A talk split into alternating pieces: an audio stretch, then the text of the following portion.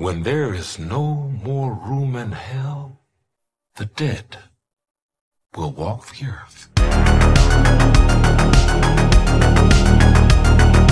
Don't fall asleep.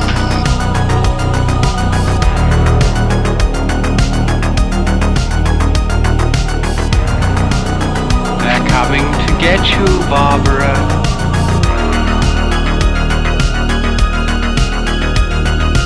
I am the devil, and I am here to do the devil's work.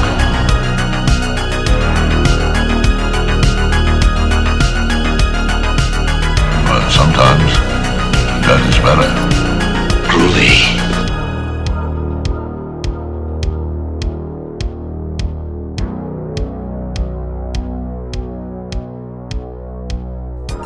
Einen wunderschönen guten Abend, liebe Horrorfans, und willkommen zu unserer 5. Folge vom Living Deadcast.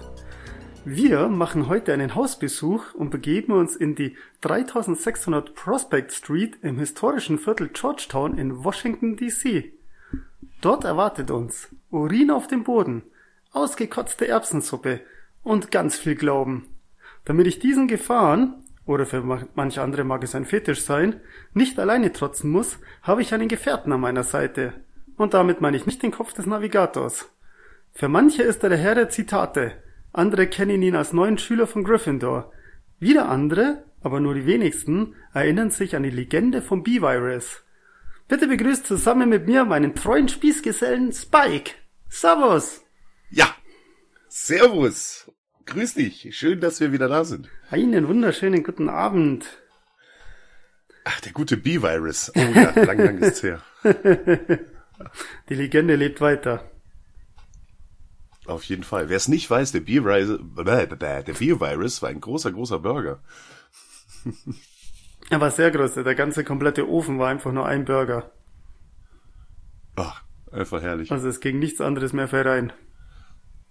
War auch mehrere Kilo schwer. Ich habe die Bilder noch. Ich weiß auch, wo sie sind. Ich weiß nicht mehr, wie viel Kilos waren, aber. Ach, viel, aber. Ach, und eine Hello Kitty stand oben drauf.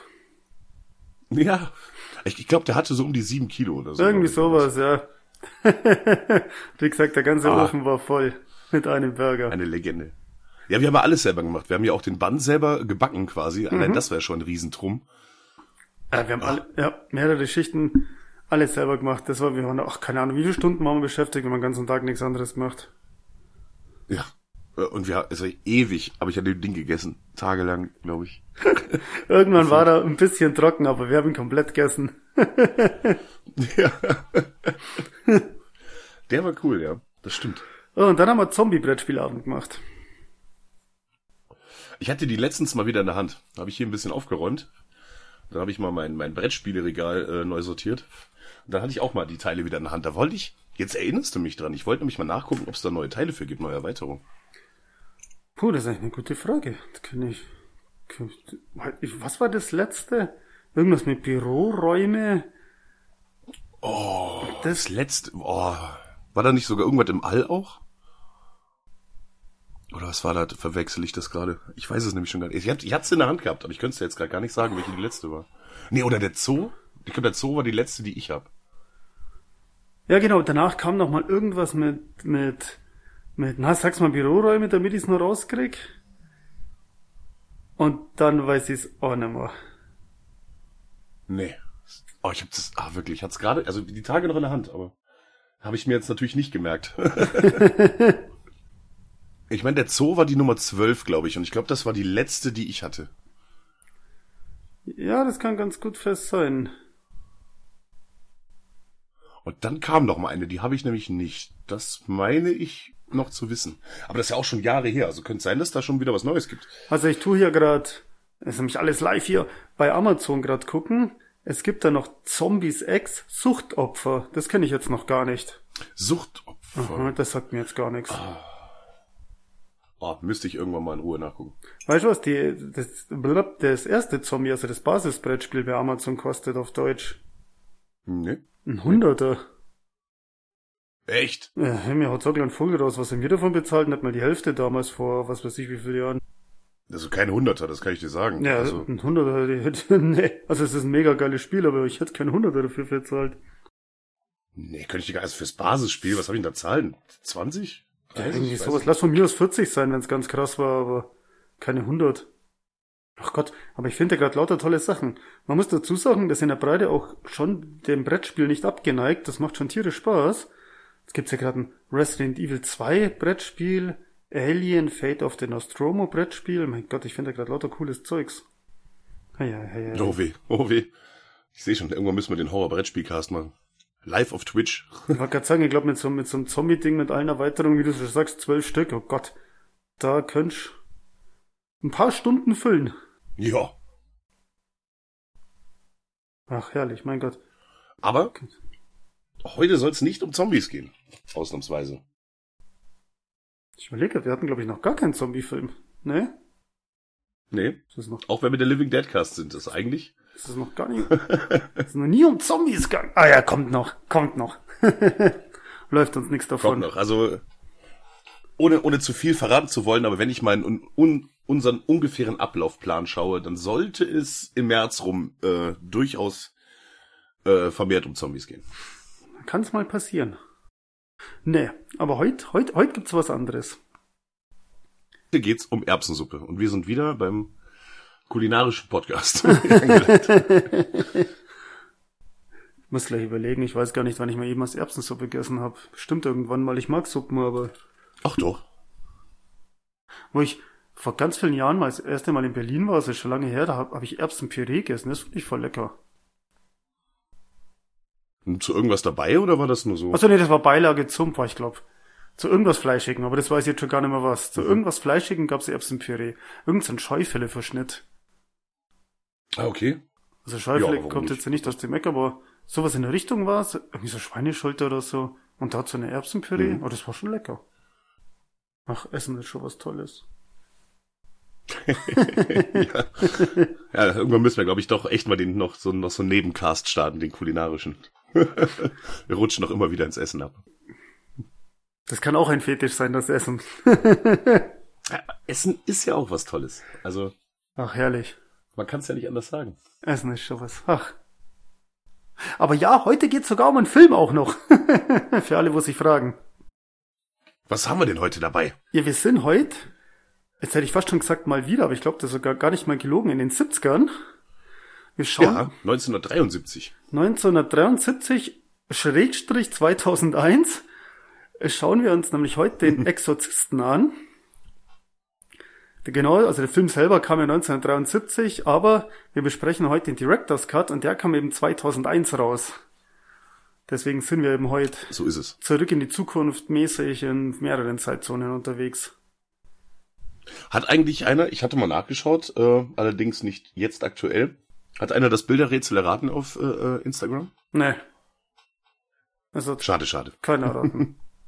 Wobei ich mir dachte, spätestens bei der Kirche und der Erbsensuppe bin ich durch und alle wissen's. Hätte ich jetzt auch gedacht. Also ich habe das ja gesehen und dann, ja. Dachte, die Erbsensuppe verrät mich. Ich dachte auch. Also ich dachte gerade, die Erbsensuppe ist so ikonisch. Aber gut. Wahrscheinlich haben sie alle gedacht, Erbsensuppe und haben wieder weiterklickt. Ja, ekelhaft. Nee. So ein Scheiß. Vegane Grütze. Da ist ja nicht mal Speck drin. Ich wollte es gerade sagen, da ist ja nicht mal ein Speck, eine Wiener Wurst oder irgendwas halt dann drin. Wobei, das hat bestimmt geil ausgeschaut. Wir kommen ja später noch dazu, warum eine Erbsensuppe. Stell dir mal vor, da wären ja noch so braune Stückchen auch noch mitgeflogen. Oh, es hat bestimmt herrlich ausgeschaut. Laut dem Originalbuch, dieser Film basiert ja eigentlich auf einem Buch. Genau, das ist eine Romanverfilmung. Hat es auch tatsächlich sehr, sehr viel braune Stückchen gegeben, weil in der Originalfassung des Buches hatte unsere Protagonistin Regan ständigen Durchfall. Okay. Mhm. Das hat's nicht in den Film geschafft. Macht nix. Das ist halb so schlimm. Aber krass. Genau, also wir haben den Exorzisten von 1973, die Regie führte William Friedkin.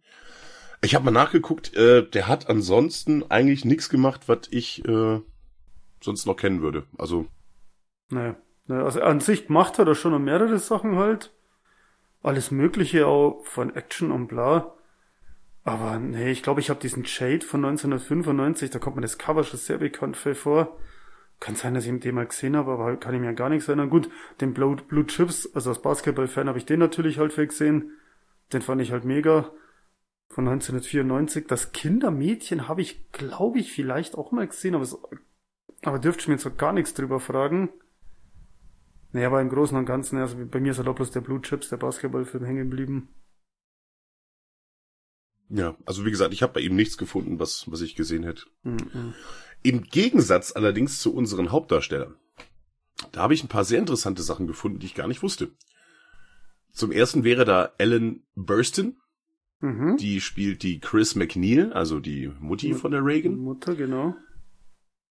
Und die dürften viele noch kennen aus Requiem for a Dream. Da hat sie nämlich die Sarah Goldfarb gespielt. Die Mutti, die da unbedingt ins Fernsehen kommen wollte. Das ist die Ellen Burstyn. Daher kennt man sie wahrscheinlich heute noch am ehesten. Requiem for a Dream ist bei mir auch schon so lange her. Okay. Ist lange her, aber der bleibt hängen. Ja, genau. Also das ist halt... nicht meine... Der bleibt hängen. Okay. Das ist halt, also falls jemand Requiem for a Dream nicht kennt, das ist kein Feel-Good-Movie, das ist das Gegenteil eines Feel-Good-Movies. Wenn es euch mal so richtig scheiße gehen soll, ja, wenn ihr möchtet, dass es euch richtig beschissen geht nach einem Film, dann schaut euch Requiem for a Dream an. Wer will das nicht? Genau. Aber daher kennt man die Ellen Burstyn noch am ehesten. Der war aus dem Jahre 2000 rum. Genau, das ist von bei Roter Drache hat sie auch mitgespielt 2002. Ach echt, bei Roter Drache? Aber halt, genau, aber da hat sie nur eine Stimme halt. Was Voice Actor auf gut Deutsch halt, ja. Ah, verstehe.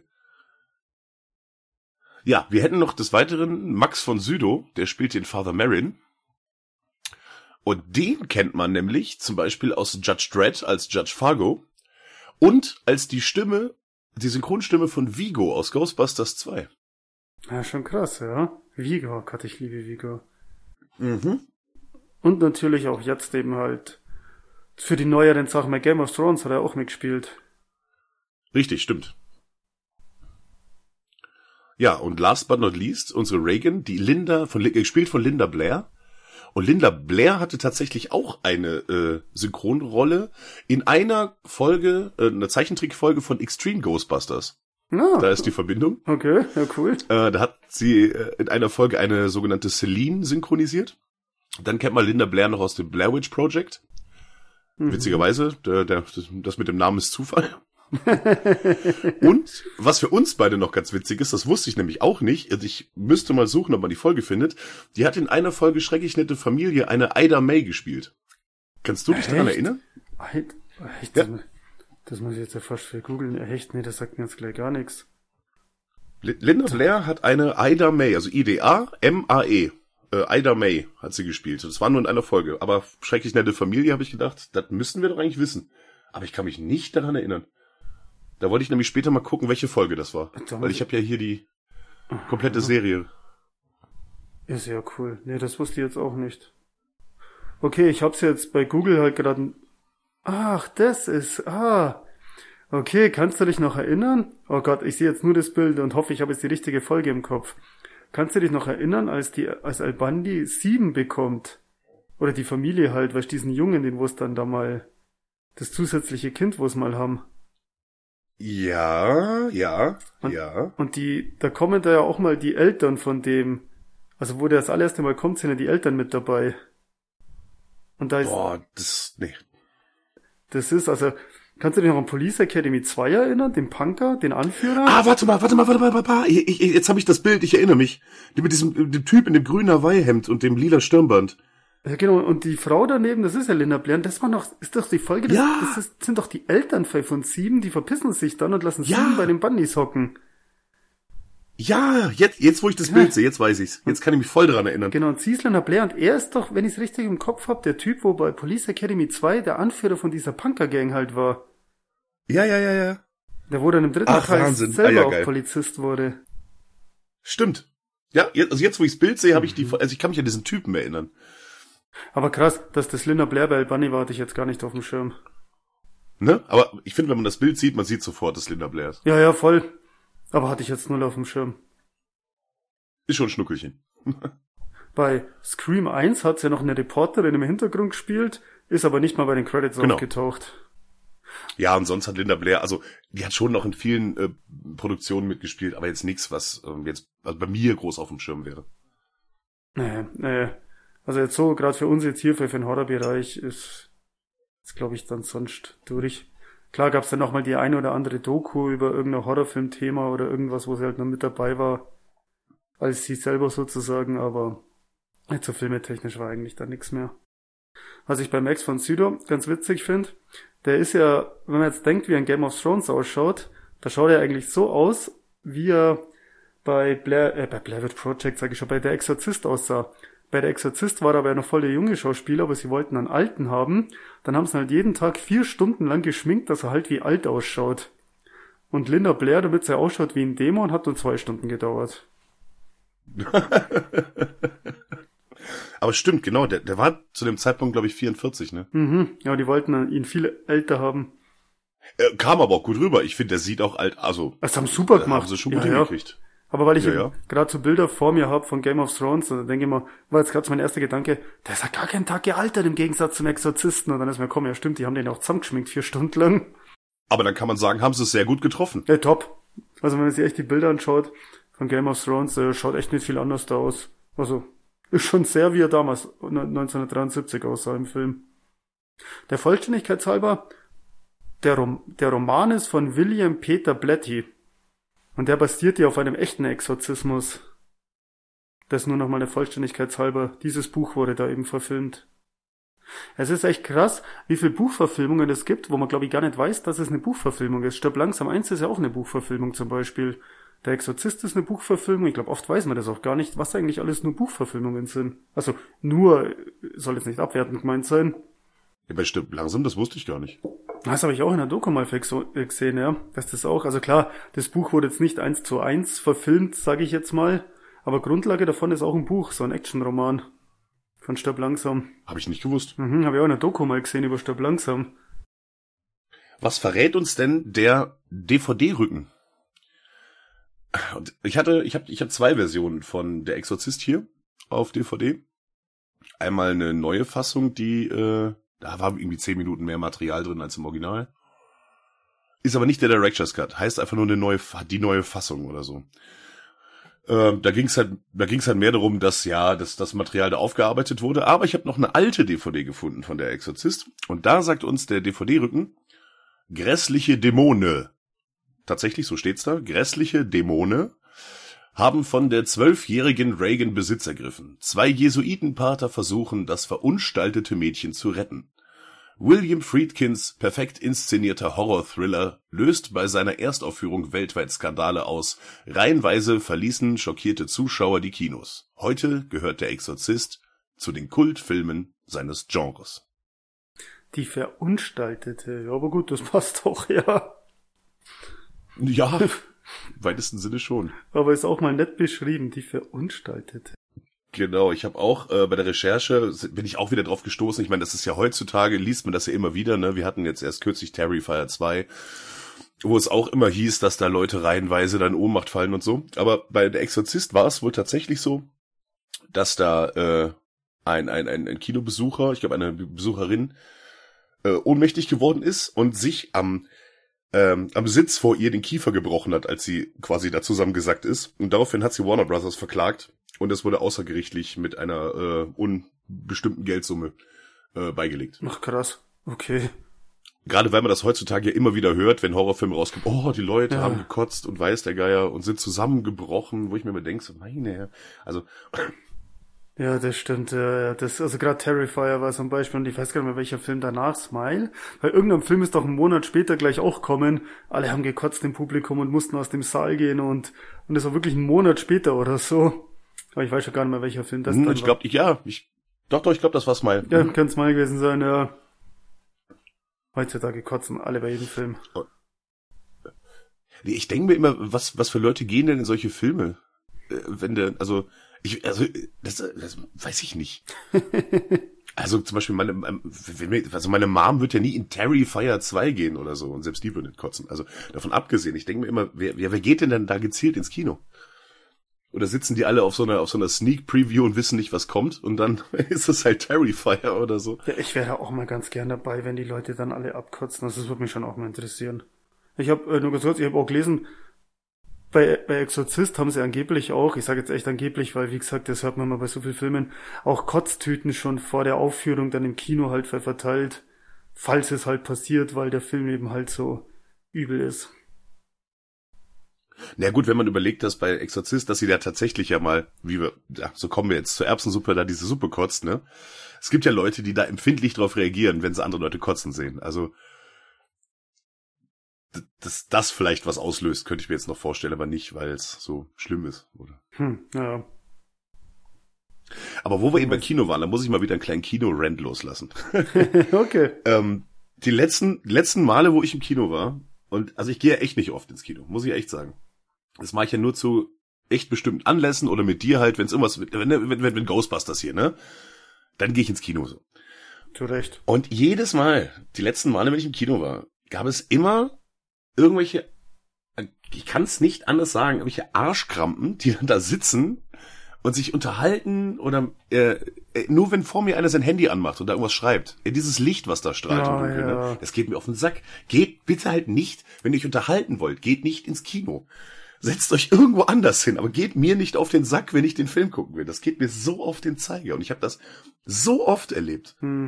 Ja, ist auch. Ich meine, das war doch sogar mit dir, und ich weiß nicht, ob es in Ghostbusters war, wo diese zwei Flachpfeifen da links gesessen haben, wo sich 3 Leute beschwert haben, bis die irgendwann rausgeflogen sind. Nee, das war, glaube ich, nicht mit dir. War das nicht mit dir in Ghostbusters? Nee, das sagt mir jetzt nichts, ne. Das war, glaube ich, nicht mit dir zum Glück.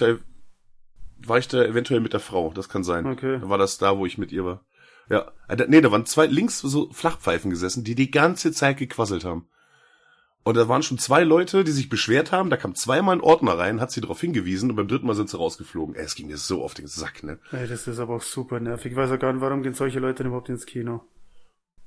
Ja, ich verstehe es auch nicht. Du zahlst ja Geld dafür, dass du dich da reinsetzt und dann guckst du ja den Film nicht mal. Dann gehst du auch noch anderen Leuten auf den Sack. Also Leute, macht sowas nicht. Das ist wirklich... Ist super nervig, ja.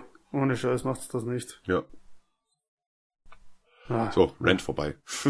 Ja, das ist auch einer von vielen Gründen, warum ich jetzt nicht so der Kinofan bin. Ist schon mal ganz geil, aber man muss jetzt nicht immer alles im Kino sehen. Nö, genau. 2001 habe ich übrigens den Exorzist im Kino angeschaut, also diesen Director's Cut. Den habe ich 2001 gesehen und ich weiß noch, da bin ich mal beim Kumpel halt dann reingefahren und dann erzählt er so, ja, er hat sich heute mit seiner Mutter unterhalten. Ja, ich gehe heute mit dem Tom halt ins Kino. Ja, was schaut's an? Ja, der Exorzist, der ist... Neuauflage, bla bla bla. Dann hat die Mutter erzählt, ja, sie war damals auch im Kino, also wo er in den 70er Jahren halt rauskam, mit Freundinnen, Freunden, ich weiß es nicht mehr. Und da sind ein paar halt dann rausgegangen und sie ist auch rausgegangen, weil er halt zu gruselig war. Also sie hat nicht zu Ende angeschaut im Kino. Und mein Kumpel hat dann nach dem Film gemeint, oh, es gab 1, 2 Szenen, da hat er sich auch überlegt, rauszugehen. Weil er gemeint hat, wow, schockt ihn echt der Film. Ja, es kommt natürlich auch ganz drauf an, wie man da beseitigt ist, sag ich mal, ne, und was man vielleicht auch schon gesehen hat, ne. Das stimmt. Also ich kann sagen, ich habe den Film jetzt auf Vorbereitung 2-mal gesehen. Also erneut, jetzt in den letzten Wochen und Tagen. Ich kann mir vorstellen, dass 1973, ja, da gab's nicht viel in diese Richtung. Ne? Da war das bestimmt ja schon krass. Ja, definitiv. Ich sag mal, nach heutigen Standards, ja, also mich hat er jetzt nicht geschockt. Also gut, ich kenne den ja auch schon seit Jahren, ist ja klar. Aber ich muss sagen, ist zwar jetzt schon ein vorgegriffenes Fazit, aber ich muss sagen, ich war wieder positiv angetan von Der Exorzist. Es ist immer noch einfach ein schöner Klassiker, finde ich. Wobei ich sagen muss, wir haben jetzt ja den Director's Cut gesehen und da sind einfach zu viele unnötige Szenen drin. Muss ich ganz ehrlich sagen. Also da hat sich zwischendrin, hätte ich lieber die Originalversion gesehen, weil, also der zieht sich ja immens manchmal, ne? Ja, Director's Cut, muss ich allgemein sagen, also ja, der Film ist viel zu viel in die Länge gezogen. Also die normale Version reicht völlig. Und ich muss allgemein sagen, bin ich kein Director's Cut Fan. Auch früher, zu Zeiten von Videotheken noch, wenn immer irgendein Film auf DVD rausgekommen ist, 15 Minuten länger wie die Kinofassung. So, ja, die waren meistens scheiße, weil das waren meistens 15 Minuten unnütze Dialoge, wo sie einen Grund hatten, dass die nicht im Kino halt dann drinnen sind, weil sie halt einfach langweilig und planlos halt sind. Also da muss ich sagen, Director's Cuts, wo es immer heißt, ja, 20 Minuten länger wie die Version und bla und blub, sind ganz oft scheiße einfach. Und da gehört leider Der Exorzist auch dazu. Also man braucht nicht den Director's Cut für einen Exorzist. Das kann man auch schon gleich mal das Fazit vorziehen. Ja, weil das einfach keine Bereicherung ist. Also du kriegst keine Szene, in denen irgendwas Tolles passiert, sondern meistens ist es einfach tatsächlich, dass irgendjemand irgendwo rumläuft. Was für den Film nicht ist, also man hat keinen Mehrgewinn dadurch, so. Ne, es verschlechtert den Filmfall sogar, weil du einfach dann teilweise mittendrin halt so rausgerissen wirst, wenn gerade irgendwas Spannendes passiert, und dann musst du halt wieder 10 Minuten lang irgendwas anschauen, was völlig belanglos halt ist. Also es verschlechtert den Film sogar teilweise halt noch. Ich höre schon die ersten Zuhörer sagen, ja, ich höre mir jetzt ja auch schon die erste halbe Stunde belanglosen Scheiß an, wann kommt's denn ja, genau. Endlich zum Film? Das hier ist auch der Director's Cut. Genau, das ist der Director's Cut. Ich werde dann noch eine stark gekürzte Fassung veröffentlichen. Die dauert dann 10 Sekunden so. Ja, Film ist geil, Punkt. Ja, genau. Der besteht nur aus dem DVD-Text. Ja, das war der Exorzist. Geil war's, Punkt. Aber weil du vorher schon angesprochen hast, in den 70ern war das ja alles ein bisschen anders. Da habe ich auch gelesen, der Trailer von dem Film, der wurde früher teilweise halt auch aus Kinos und so halt verbannt, weil halt schon so übel war und Leute kotzen mussten. Unter anderem wurde dem Sound dafür die Schuld gegeben. Den ersten Sound hat Lalo Schifrin gemacht, oder Schifrin. Der wurde dann gefeuert und durch Mike Oldfield ersetzt. Weil viele Leute haben eben dann dem Sound die Schuld gegeben, dass der erste Trailer so heftig halt war und die Leute kotzen mussten. Ja, und sehr viele dürften auch das Theme vom Exorzisten kennen, denn Mike Oldfield, und das Theme trägt den Titel Tubular Bells, Mann, dass ich es noch rauskriege. Tubular Bells von Mike Oldfield ist ein sehr bekanntes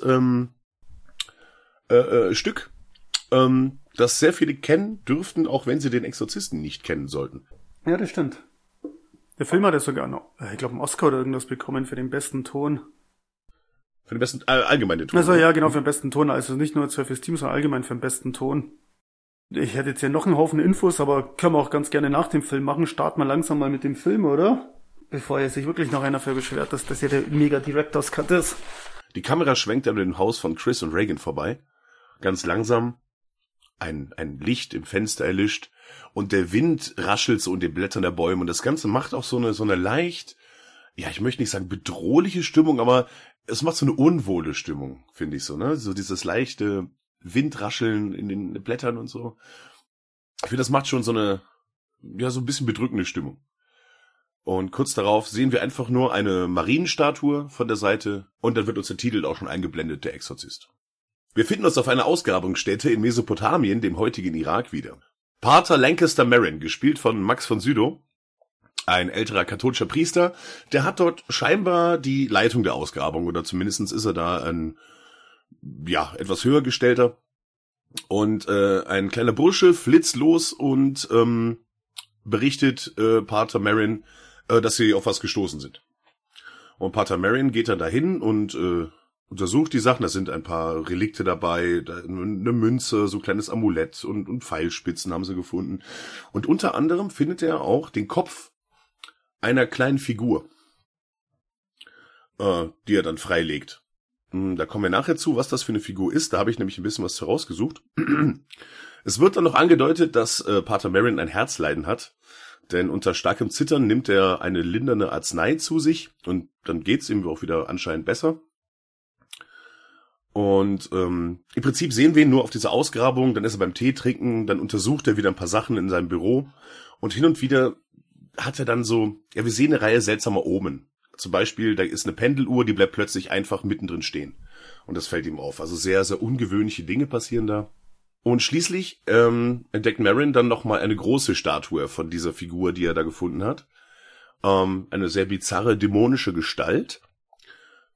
Und diese Figur ist bekannt als Pazuzu. Das wird zwar erst später im Film erwähnt, aber was ich dazu noch rausgesucht habe, nämlich Pazuzu ist keine Erfindung für diesen Film, sondern ist ein Winddämon, aus der mesopotamischen Mythologie des 1. Jahrtausend vor Christus.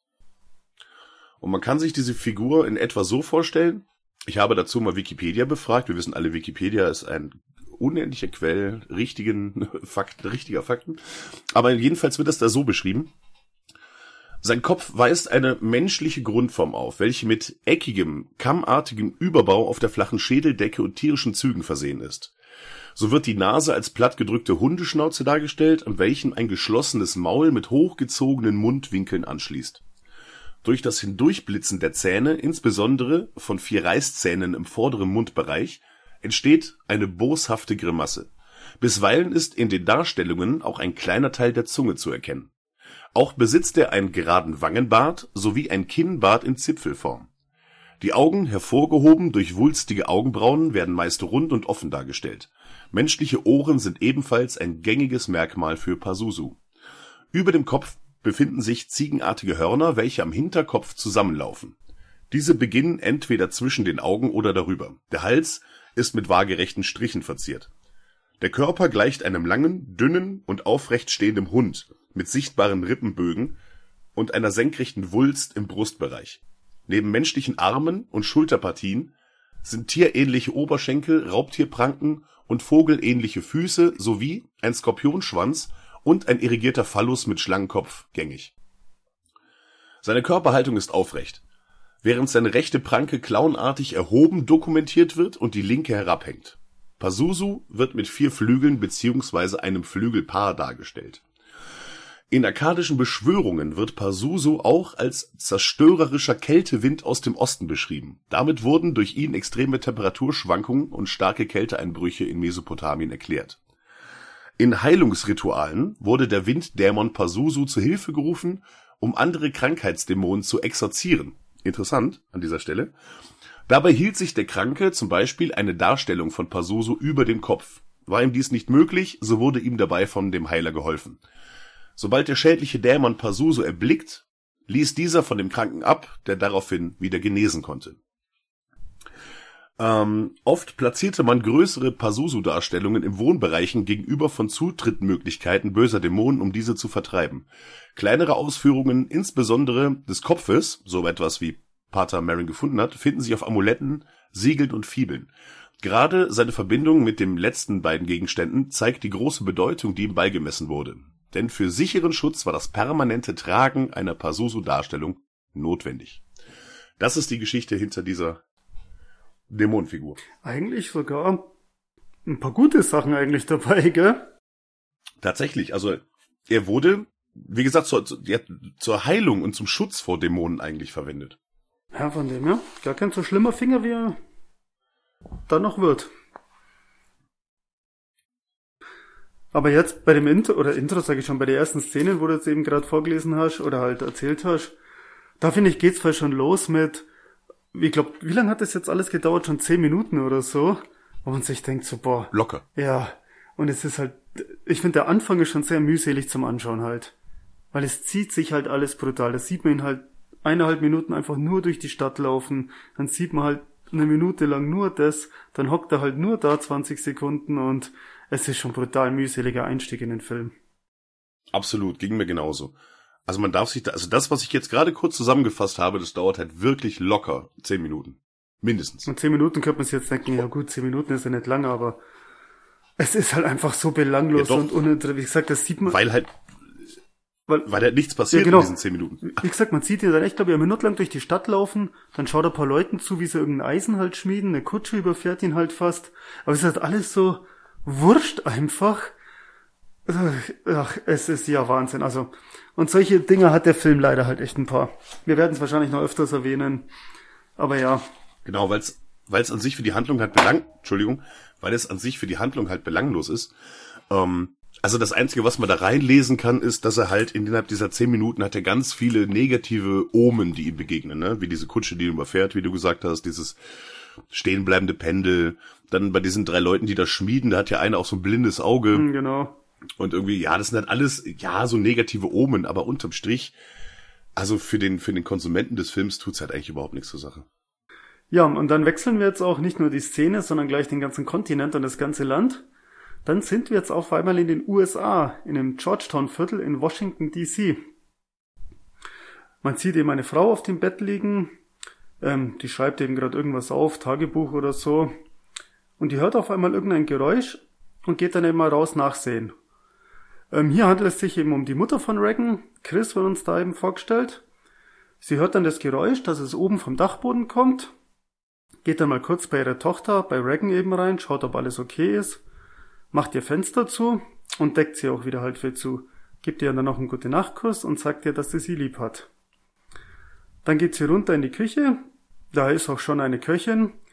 Und die macht eben halt dann gleich mal Frühstück. Also sie hat da eben auch Angestellte. Will ja auch gleich halt dann den Kaffee servieren. Dann kommt auch gleich der Hausmeister rein, der Karl.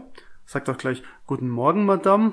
Also da kriegt man dann auch schon mit. Chris ist schon ein bisschen eine höher gestellte. Also hat da ein Riesenhaus, hat Angestellte. Die sprechen sie mit Madame an. Also nicht mit Madame, sondern Madame, um genau zu sein. Genau, sie sagt dann auch gleich zum Karl, hey, du da auf dem Dachboden, das sind Ratten. Guck das da mal nach, tu die mal erledigen. Der Karl widerspricht dir dann aber halt auch gleich. Oder haben überhaupt so eine geile Diskussion. Ja, dann muss ich an den Laden gehen und die einkaufen. Ja, aber jetzt doch nicht. Ja, aber die Läden haben doch jetzt schon auf. Nein, jetzt doch noch nicht. Und haben dann mal so eine ganz kurze Mini-Diskussion, wo ich mir dachte, okay, lustiger Streit irgendwie. Naja, genau, von wegen so, der Ratten kann nicht sein, der Dachboden ist sauber. Dann sind es eben saubere Ratten. Ja, genau, das ist auch nicht so. Dann sind es eben saubere Ratten. So, ja, okay. Dann streiten sie sich noch über die Öffnungszeiten der Läden. Ja, den Dialog fand ich irgendwie ganz witzig.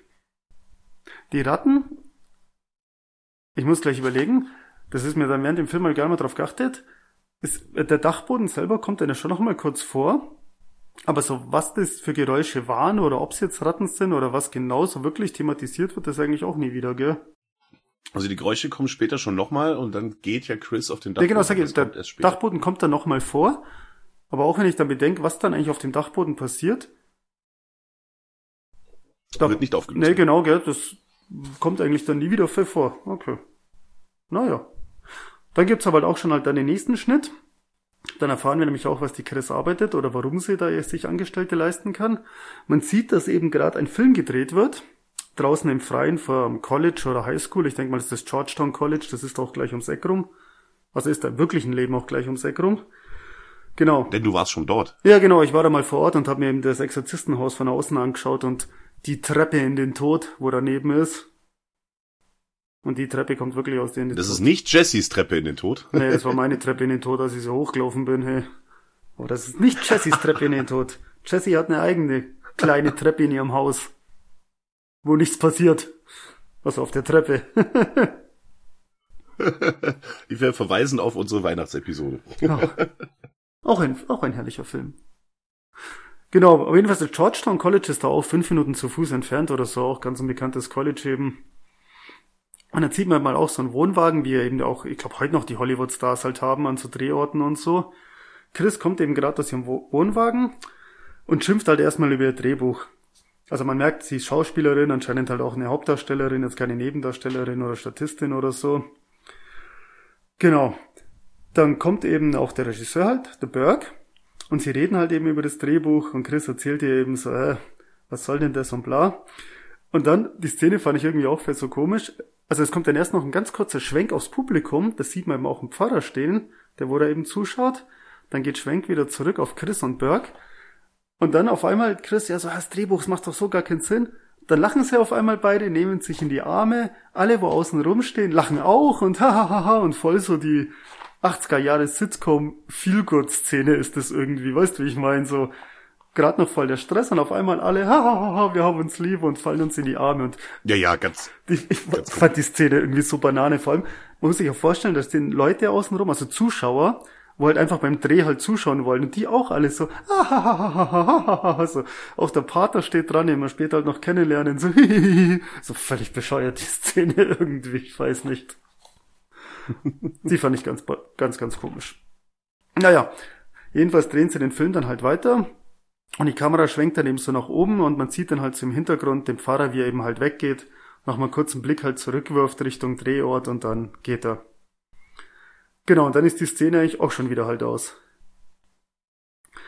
Aber Chris hat dann eben endlich Feierabend. Chris geht zu dem Auto, sagt eben ihrem Chauffeur, die hat echt viele Angestellte, dass sie halt dann nach Hause läuft. Dann läuft sie nach Hause und bei der Szene, ich weiß nicht, wie du es gefunden hast, ich fand den Sound da super. Keine Ahnung, also da fand ich, haben sie einfach einen ganz, ganz tollen Soundtrack gehabt in der Szene. Sie geht ja eigentlich nur spazieren und läuft, das passiert jetzt an sich nichts Aufregendes, aber ist super mit Sound untermalt. Das ist das Tubular Bells von Mike Oldfield. Mega, also passt super gut in die Szene, das ist echt eigentlich nur, wie gesagt, eine Spaziergeh-Szene, aber toller Sound. Absolut. Dann kommt sie an der Kirche halt vorbei auf dem Nachhauseweg, dann sieht sie eben nochmal den Pfarrer halt dann vom Dreh und der diskutiert oder redet halt gerade mit einem anderen und man hört halt noch, es vergeht kein Tag in meinem Leben, wo ich mir nicht wie ein Betrüger vorkomme. Und sie steht dann dran, lauscht eben halt mal kurz und schaut dann auch so komisch, wo ich im ersten Moment aber nicht verstanden habe, warum sie jetzt so komisch schaut oder, weißt du, wie ich es meine, so der Blick, die Szene, dachte ich mir so, ach, keine Ahnung, wenn ich das jetzt wäre, ich glaube, ich würde da nicht lauschen, was der Pfarrer redet, würde da nicht so ganz, ganz komisch schauen, sondern ich würde dann einfach weitergehen. Aber die Szene, weißt du, wie ich es meine, der tut sie so beobachten, dann schaut sie so ganz komisch, so, hä? Wo ich mir dachte so. Ja, aber das erfahren wir erst später im Film. Aber das wird in dem Moment noch gar nicht klar. Wir erfahren das später, wenn Chris diese Party gibt. Dann redet sie nämlich mit einem guten Freund von diesem Priester. Dieser Priester ist übrigens Damien Karras. Er wird später noch wichtig. Und dass er ihr aufgefallen ist. Das erwähnt sie nachher mal auf der Party. Ja, genau. Und dann fragt sie auch, wer das ist. Aber genau, also irgendwie, aber das wird in dem Moment nicht klar, warum ihr aufgefallen. Also mir wurde es nicht gewahr, dir wurde es auch nicht gewahr. Nicht. Also da hätten sich im Director's Cut ein paar Szenen am Anfang mit dem Merrin sparen können und da lieber mal erklären, warum sie so auf ihn aufmerksam geworden ist. Das hätte mehr Sinn ergeben. Wenn ich irgendwo zwei Leute sehe, die wo sich unterhalten und ich würde mich dann gleich erkundigen, ja, wer ist denn der so ein blauen Blub? Hey, ich würde den ganzen Tag ja nichts anderes mehr machen. Wenn ich mich da immer gleich erkundigen wollen würde, wenn ich irgendwo Leute sehe, die sich unterhalten. Irgendwie muss er ihr aufgefallen sein, aus irgendwelchen Gründen. Aber das, wie gesagt, das wird nicht genau erklärt. Naja, das wird wirklich nicht erklärt, aber gut. Jedenfalls kommt Chris dann nach Hause und wird von ihrer Tochter Regan begrüßt. Und Regan ist, gute Dinge und erzählt dann ihrer Mutter von ihrem Tag und was sie so gemacht hat. Und sie sei mit der Angestellten Sharon, sie seien am Fluss gewesen und hätten ein Picknick gemacht und dort wäre dann auch ein netter Mann gewesen mit einem großen grauen Pferd und er hätte sie auch reiten lassen und alles ganz toll, ganz toller Tag. Und während der Unterhaltung mobst sich Regan noch einen Keks in der Küche und wird dann spielend von ihrer Mutter durchs Haus verfolgt und dann rangeln sie noch so ein bisschen um den Keks, dass sie den zurücklegen soll und nicht naschen soll. Alles heile Welt so. Muss ich ganz unterbrechen. Dieses heile Welt ist, glaube ich, auch mit Absicht, kommt es später auch noch öfters, wenn sie sich sagen, wie lieb sie sich halt haben und Küsschen hier, Küsschen da. Das soll dann, glaube ich, schon auch noch dann für später halt dann so drauf hinführen, so hey, das ist so die glückliche Familie, so die glückliche Mutter-Tochter-Bindung. Und dann kommt eben dieser Dämon und zerstört das halt alles. Weißt du, wie ich meine? Also ich glaube, es soll im Publikum schon auch richtig reingedrückt werden. Hey, die sind so scheißglücklich, die zwei, die haben sich so lieb. Das ist so perfekt zwischen denen. Genau, und dass Regan halt auch eine ganz Liebe ist und so. Und dass sie ein sehr gutes Verhältnis zusammen haben. Genau, das ist und damit nachher dann, glaube ich, dieser Impact einfach noch schwerwiegender ist. Weißt du, was ich mir bei Linda Blair dachte, so wie sie die Rolle fischt? Also die spielt sehr gut, das ist jetzt gar keine Kritik. Aber weißt du, was ich mir ab und zu dachte? Für das, wie sie jetzt die ganzen Dämon-Sachen halt mal weg, sondern wirklich nur das menschliche Kind. So wie sie sich verhält und so, schaut sie eigentlich viel zu alt aus. Weißt du, wie ich es meine? Manchmal denke ich mir so, ja, du bist halt wirklich noch ein Kind, aber irgendwie schaust du schon so viel älter aus. So. Weißt du, wie ich es meine? So das, sie schaut viel zu alt aus für ihr Benehmen. Klingt das blöd, aber verstehst du, wie ich meine? Ist mir jetzt so nicht aufgefallen, also so ja, schwerwiegend nicht aufgefallen, aber... Ja. Also jetzt so übertrieben gesagt, du schaust aus wie 10 oder 11 und benimmst dich wie 3. Also ist jetzt übertrieben gesagt, weil mit 3 kann man natürlich noch nicht so eine Aussprache, wie sie es halt hat. Aber das dachte ich mir manchmal, aber ich habe jetzt mit Kindern im Alter von 10 und 12 auch keine Erfahrung, deswegen rede ich vielleicht auch einfach nur Schmarrngratz, kann natürlich auch fest sein. Das kommt noch. Das kommt irgendwann noch, ja. Das kommt noch. Kommt noch schneller als die Liebe. Das kann, oh Gott. Oh Gott. Ja, das kommt schon noch, keine Sorge. Naja, auf jeden Fall, wir sind jetzt dann wieder beim Pater Damien Karras, den Pater, der von der Chris aufgefallen ist. Und er ist mit der U-Bahn unterwegs zu seiner Mutter. Und seine Mutter wohnt in ärmlichen Verhältnissen in den Slums. Und auf dem Weg dahin wird er auch von einem Obdachlosen angebettelt, aber Pater Karras ignoriert ihn eigentlich. Pater Karras ist ein bisschen verbittert, muss man dazu sagen. Also das haben wir eben schon mitbekommen, als er von Chris belauscht wurde, dass er eigentlich so langsam so ein bisschen seinen Glauben verliert mit der Aufgabe, die ihm anvertraut wurde. Also er ist ein psychologischer Berater. Also ich glaube, da hat er auch einfach viel mit Leuten aus den Slums zu tun und so ganz genau wird's nicht gesagt. Also er ist eigentlich psychologischer Berater, das wird schon erwähnt, aber er ist auf jeden Fall nicht sehr glücklich mit seiner Rolle, die er da hat, weil er für diese Leute einfach nichts tun kann. Genau. Auf jeden Fall ist seine Mutter halt auch schon sehr alt und wohnt alleine in den Slums eigentlich, also sehr runtergekommen und sehr ärmliche Verhältnisse. Und Damien besucht sie und die ist schon eingeschlafen vom Radio und er weckt sie auf und versorgt dann auch ihr krankes Bein. Und er bietet ihr dann an, dass er sie in einem Pflegeheim unterbringen könnte, dass sie dann nicht mehr so alleine wäre und er kann ja auch nicht immer da sein. Aber seine Mutter lehnt dies strikt ab und sagt, nee, das ist mein Zuhause hier und hier kriegt mich keiner raus. Ja, und dann später schläft sie halt im Sessel ein und Damien verlässt auch wieder die Wohnung. Ja, die Mutter, da wird man später auch nochmal dazu kommen, die kommt ja nochmal viel vor und da haben sie auch ein paar Szenen mit ihr noch reingeschnitten. Da hätte eine oder so auch gereicht. Ja, eigentlich ist Damiens Mutter in dem Film ja eigentlich nur ein Mittel, um zu zeigen, warum es Damien so beschissen geht. Also er ist unzufrieden mit seinem Job, er macht sich Sorgen um seine Mutter und dass sie immer so alleine ist, dass sie in diesen ärmlichen Verhältnissen wohnt. Also alles, das macht ihm alles zu schaffen. Ja, das stimmt. Der Damien hadert schon arg mit der Welt. Wir sind auf jeden Fall wieder im Haus von Chris und Regan.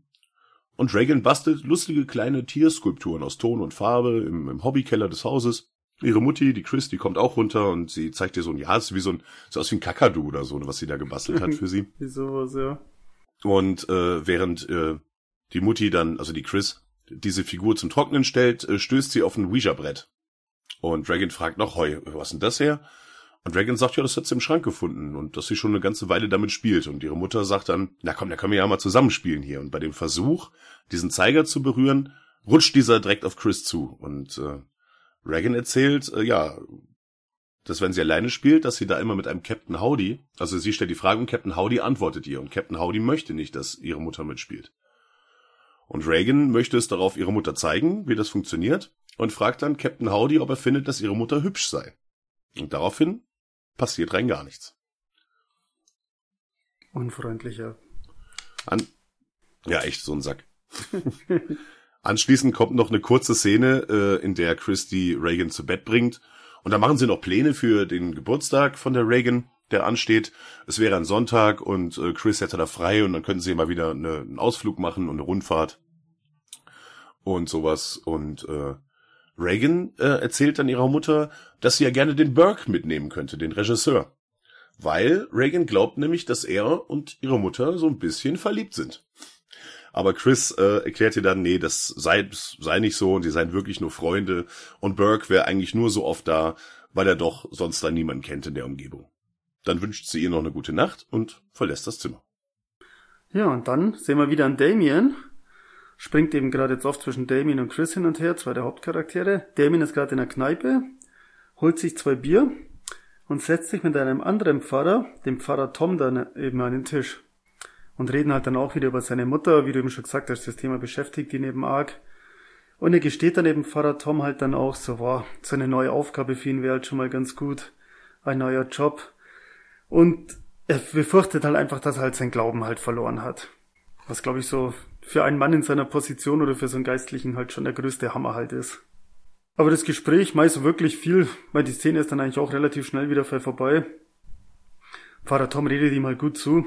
Im Prinzip bittet er einfach nur seinen, ja, ich schätze mal, das ist sowas wie sein Vorgesetzter, dass er bitte mit einer anderen Aufgabe betraut werden solle oder versetzt werden möchte, weil das, was er aktuell tut, das gibt ihm nichts mehr und er kann da auch nicht helfen. Also er fühlt sich in dieser Position fehlbesetzt und das nagt eigentlich noch mehr an ihm, diese Aufgabe zu erfüllen zu sollen, aber nicht zu können. Genau, aber dann ist die Szene eigentlich auch schon schnell wieder vorbei. Dann ist man wieder bei Chris zu Hause.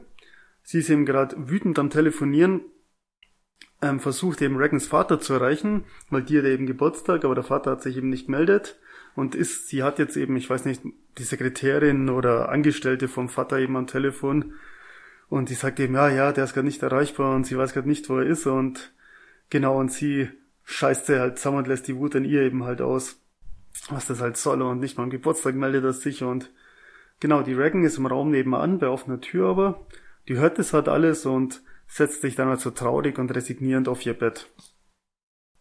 Und dann ist die Szene eigentlich auch schon wieder aus. Dann hört man wieder ein Telefon klingeln, ein dunkles Schlafzimmer.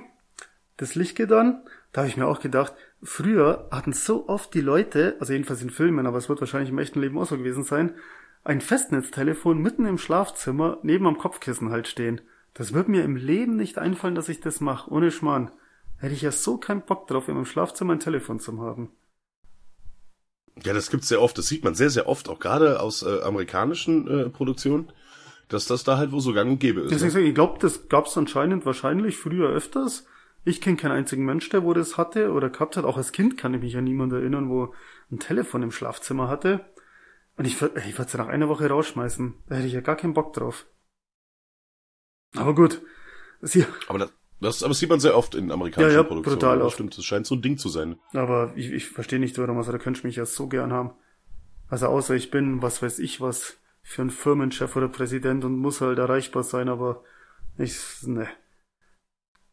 Schlaf ist heilig. Ja gut, aber das ist natürlich auch nicht gut, aber auf der anderen Seite, also wenn ich es jetzt auf die heutige Zeit umlege, wir reden natürlich von 1973, da gab es keine Handys, jetzt liegt bei mir nachts das Handy neben meinem Bett beim Laden. Ja, aber mit Ton. Also meins liegt auch neben meinem Bett? Nee, meins ist immer auf... lautlos. Wenigstens auf Vibrationen, aber meins ist komplett auf lautlos. Also es liegt auch bei mir im Schlafzimmer, klar, weil man im Bett spielt man irgendwie am Handy halt dann rum, steckt es dann an und legt es halt dann auf den Nachttisch oder was weiß ich. Klar, das habe ich schon auch, aber auf lautlos halt. Also da kann mich halt anrufen, wer halt Bock halt hat. Das ist dann immer auf lautlos, ey. Ich will gar nicht wissen, wie oft mich falsche Leute aufgeweckt hätten. Ah, ne. Ja, also ganz ehrlich, wenn mich irgendjemand morgens anruft, dann ist es sowieso die Arbeit, deswegen. Sowieso gleich auf lautlos, ja, ohne Scheiß. Ja, deswegen sowieso gleich auf die Blacklist. Ja, gleich mal sperren, das geht ja gar nicht. Die Nummer wird gleich gelöscht.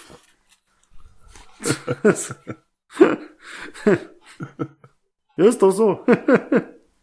Jedenfalls, man sieht dann, man ist bei Chris im Schlafzimmer, die geht dann eben auch ans Telefon, es ist eben der Burke, der Regisseur, der will jetzt unbedingt drehen.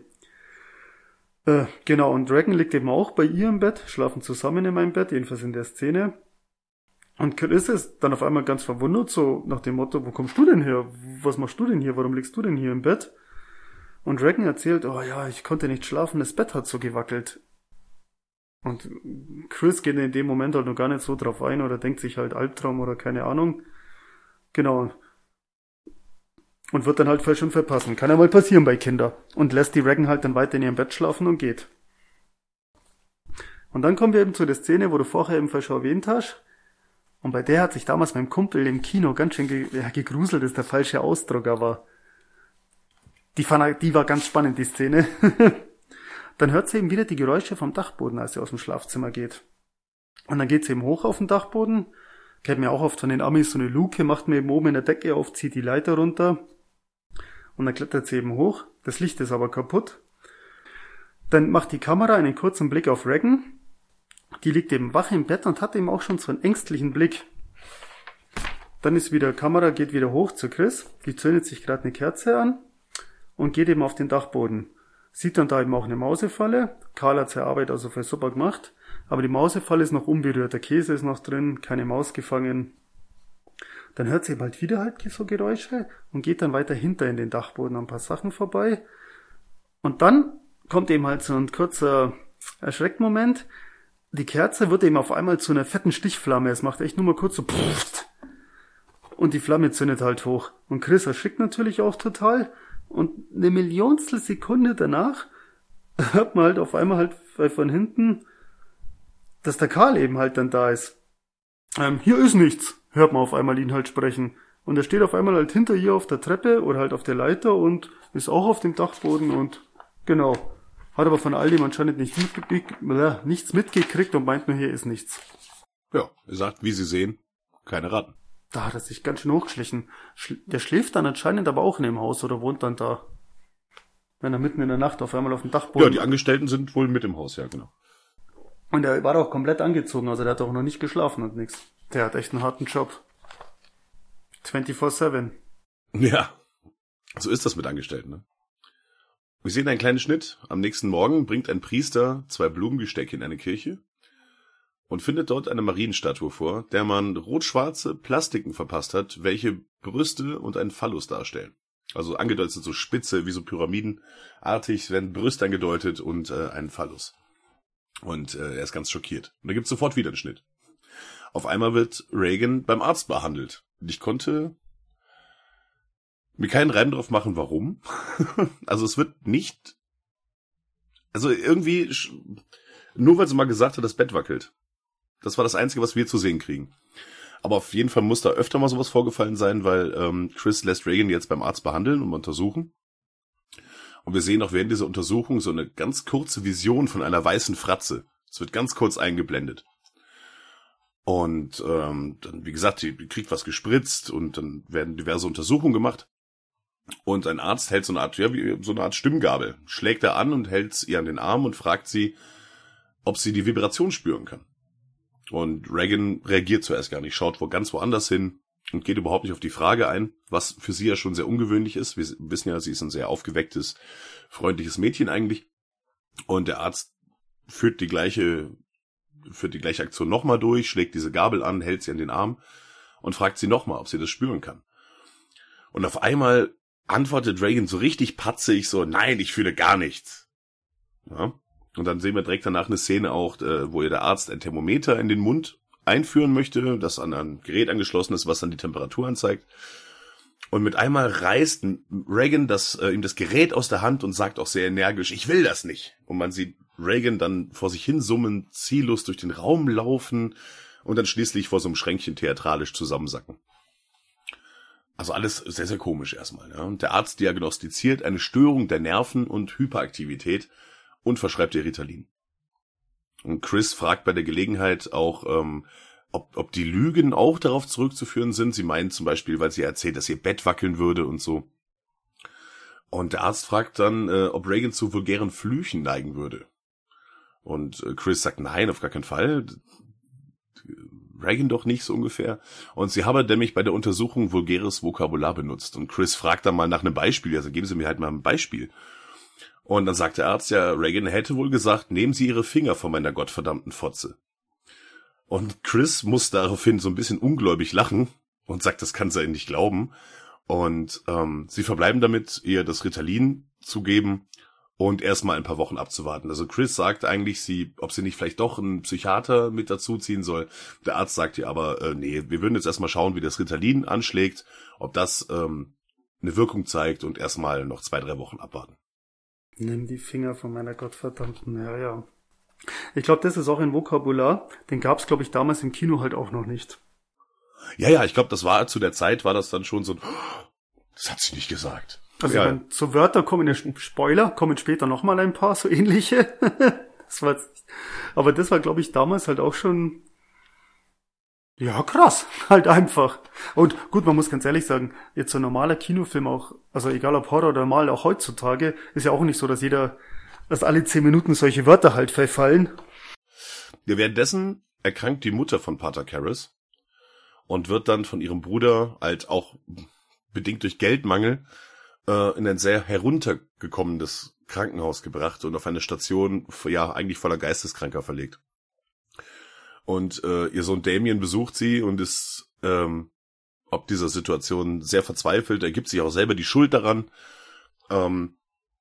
Und sie fragt, also sie wendet sich auch von ihm ab im Bett und fragt ihn, warum er ihr das angetan habe. Und ja, also er leidet sehr unter dieser Situation und geht dann anschließend zum Boxtraining, denn Damien ist nebenbei auch Boxer, also kein Profiboxer, soweit ich weiß, aber er boxt sehr gern. Das haben wir auch vorher in der Wohnung der Mutter gesehen. Da gab's Bilder, wie er beim Boxtraining ist. Auf jeden Fall schlägt er da ein paar Mal in den Sandsack und lässt ein bisschen Dampf ab. Und dann ich muss gerade ein bisschen lachen, weil jetzt, ja, nicht wegen dieser Situation, sondern was jetzt kommt. Nämlich, Chris veranstaltet eine aufwendige Gala bei sich zu Hause. Ja, da sind nur wohlhabende Gäste, hohe Leute. Da ist ein Astronaut, ist da ein Prominenter und Burke natürlich, der Regisseur. Und ein Haufen reicher, bekannter Gäste. Und Burke sitzt schon sehr betrunken auf einer Bank und konstatiert, er habe ein fremdes Schamhaar in seinem Schamhaar und fragt die Gäste um ihn herum, ob man sowas wohl schon gesehen hätte. Also er nicht. Also, sowas habe ich ja noch nie erlebt. Sie vielleicht? Sie vielleicht, genau. Und daraufhin geht der betrunkene Burke auf Karl, den Haushälter, zu und sagt, sagen Sie mal, hatten Sie nur Freunde bei der Gestapo oder haben Sie nur für sie gearbeitet? Karl antwortet, ich bin Schweizer, und wendet sich ab und möchte der Konfrontation aus dem Weg gehen. Und darauf dann Burke, ja natürlich, Sie haben auch niemals mit Goebbels gekegelt, nicht wahr? Altes Nazi-Schwein. Auf jeden Fall geht er halt verbal halt auf den Karl los und beschimpft ihn einfach, ein Nazi zu sein. Karl, wie gesagt, ist halt Schweizer.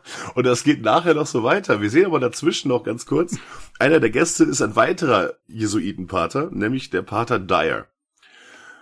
Und Chris fragt ihn nach Damien Karras, beziehungsweise nach diesem Pater, der ihr aufgefallen ist. Und Dyer sagt, ja, wir sind alles gute Freunde. Und wir erfahren dann auch, dass er psychiatrischer Berater ist, der Damien Karras. Und dass seine Mutter nun scheinbar verstorben sei. Da kam jetzt übrigens noch ein Satz, das war mir jetzt nicht so ganz klar, weil die ist ja eingeliefert worden in das Krankenhaus. Mhm. Und der Dyer sagt jetzt, ja, der hat einen schweren Schlag erfahren, seine Mutter ist gestorben und sie wäre wohl zu Hause gefunden worden, da war sie schon ein paar Tage tot. Wie das jetzt mit der Einlieferung in das Krankenhaus einhergeht, das war mir schleierhaft. Weißt du zufällig auswendig die Szene, wo er mit dem Bruder von der Mutter in der Irrenanstalt ist? Gab's die in der Originalversion auch schon, oder ist das eine Director's Cut-Szene?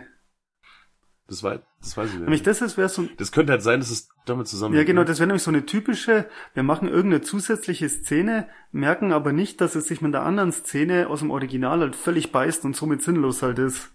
Was ja ab und zu bei so Director's Cut ist, wenn sie irgendeine Szene nachträglich noch reintun. Und da könnte jemand das eben vorstellen. Genau, aber das macht nämlich leider gar keinen Sinn.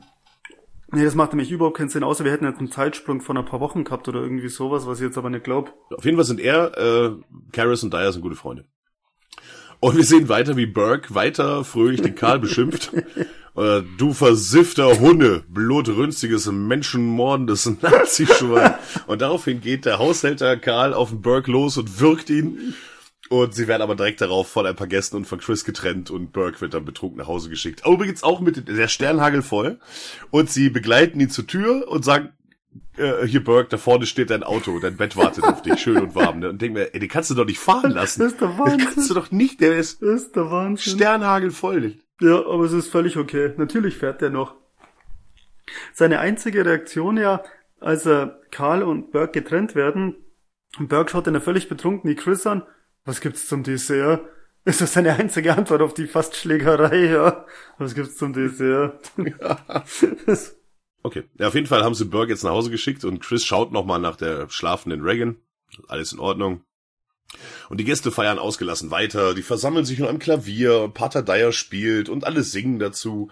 Alles ganz ausgelassen. Alle sind super happy. Alles super, ne? Aber plötzlich taucht Regan dann im Türrahmen auf. Sie trägt ihr Nachthemd und sagt einem der anwesenden Gäste, dieser Gast ist ein prominenter Astronaut. Sie schaut ihn ganz ernst an und sagt, du wirst dort oben sterben. Und in dem Moment, nachdem sie diesen Satz gesagt hat, uriniert sie vor den Gästen auf den Teppich. Also sie lässt im Stehen quasi einfach laufen. Und Chris ist ganz schockiert und macht sich Sorgen um ihre Tochter. Und wir sehen dann direkt einen Schnitt, die Gäste sind gegangen und Chris badet Regan und fragt sie auch noch, was sie dazu bringt, solche Sachen zu sagen. Aber Regan reagiert eigentlich gar nicht. Und dann bringt sie Regan ins Bett und verlässt das Zimmer und geht gerade die Treppe runter. Unten sieht man noch eine der Haushälterinnen den Urinfleck rausschrubben. Und auf einmal gibt es einen Schrei und ein Gepolter aus Regans Zimmer. Und Chris stürmt herein. Und wir sehen, wie das ganze Bett wackelt mit Regan drauf und erhebt sich vom Boden. Und Chris springt auch nach oben auf das Bett und es bebt trotzdem weiter. Ja, die Bettwackelszene ist schon auch ziemlich cool eigentlich. Da kommen wir auch nachher nochmal auf den Satz, aber das werde ich dann erwähnen, wenn es soweit ist. Jedenfalls Pater Dyer sieht man halt so durch den Gang schlendern in irgendeinem Haus, kommt dann Zimmer vorbei und geht rein. Ja Gott, na. Dann sitzt er da eben mit Pater Damien und tun eben zusammen trinken, also irgendein Whisky oder man sieht es nicht genau, auf jeden Fall Schnäpsle, rauchen zusammen. Und Damien fängt mittendrin halt auch auf einmal an zu weinen, gibt sich eben halt dann die Schuld an dem, weil er halt nicht da war, seine Mutter eben dann gestorben ist, er hätte da sein müssen. Da muss ich reingrätschen. Okay. Natürlich sieht man das und erwähnt sogar. Echt? Es ist ein Whisky und zwar ein Scotch. Es ist ein Chivas Regal. Und er sagt noch zu dem, woher kannst du dir eigentlich ein Chivas Regal leisten? Hast du das Geld aus dem Opferstock? Oh, okay. Und er sagte, hey, das ist das für eine Anschuldigung. Ich habe ein Armutsgelübde abgelegt. Ich habe ihn natürlich geklaut. Okay, ach krass, nee, und das soll ich mir gar nicht aufschreiben und die Szene kann ich mir gar nicht erinnern an den Dialog. Ach krass, okay. Ja, ich sag ja, ich hab teilweise bei dem Film, muss ich jetzt auch mal gestehen, ich habe auch so ein bisschen so Lücken, trotz zweimal gucken, wo ich sag, puh, nee, das ist irgendwie an mir vorbei. Ja, also der Dialog ist auch komplett an mir vorbei, ganz komisch. Gut, das musst du zweit machen. Ja, eben, genau, da retten wir uns gegenseitig aus. Jedenfalls, Dyer legt dann Damien eben ins Bett, weil der ist halt auch schon ziemlich, einfach an sich halt fertig mit den Nerven, auch schon ein bisschen betrunken, müde. Genau, legt ihm eben ins Bett, zieht ihm die Schuhe aus. Damien meint dann nur, klaust du mir jetzt auch noch meine Schuhe? Nein, ich kann aus dem Falten im Leder die Zukunft lesen. Halt die Klappe und schlaf. Fand ich auch irgendwie so einen geilen Spruch. Genau, dieses klaust du mir jetzt auch noch meine Schuhe ist nämlich bezogen auf dieses, ja, den Chivas Regal habe ich geklaut. Weißt okay. Du? Klaust du mir jetzt auch noch meine Schuhe? Und übrigens, da ist mir ein Filmfehler aufgefallen. Den habe ich jetzt eben beim zweiten Mal gucken, habe ich den gesehen. Mhm. Weil, als Dyers den Damien ins Bett legt, er legt ihm so die Füße hoch und sagt, und jetzt gib mal die Kippe her. Und nimmt seine Kippe aus der Hand und steckt sie sich in den Mund. Und kurz darauf kommt eine Szene, in der Damien vom Bett kurz so seine Hand hält, seinen Arm nimmt. Okay, ja. Und dann sieht man aber, dass er immer noch eine Kippe in der Hand hält. Ah, okay. Kleiner Filmfehler. Das ist mir gar nicht aufgefallen. Ah. Dir macht dann das Licht aus und geht und hofft, dass Pater Damien halt nicht mit der Kippe im Bett dann alles abfackelt. Ja. So schnell passieren kann. Damien träumt dann auch ganz unruhig und sieht dann wieder das Amulett vom Anfang, wo Pater Merrin eben gefunden hat bei der Ausgrabungsstätte. Das fällt so vom Himmel, man sieht einen Hund rennen. Seine Mutter kommt in New York von so einer U-Bahn-Haltestelle, läuft sie eben so die Treppen hoch. Damien steht mitten auf der Straße, winkt ihr und schreit, aber man hört nichts, also man sieht nur, wie er schreit. Sie schaut ihn einfach nur an, steht ganz, gechillt dann dran. Er rennt los, will sie eben erreichen, schafft's aber nicht. Sie dreht sich halt gemütlich wieder um und geht die Treppen wieder runter. Lange bevor er sie erreichen kann. Und dann fällt das Amulett auf den Boden und der Traum ist dann eigentlich auch schon wieder aus. Dann ist auch wieder ein Schnitt. Dann sieht man die Regan schon wieder beim Arzt, wie sie eben schreit, ich will nicht. Die Arzthelferin muss sie halt schon festhalten, weil Regan halt auch schon körperlich dann dagegen ankämpft. Ein Arzt gibt ihr eine Spritze und sie dreht sich dann erstmal zu ihm um, spuckt ihm voll ins Gesicht und schreit ihn an, Wichser, Hurenbock! Also da wird die Regan dann schon immer ausfallender.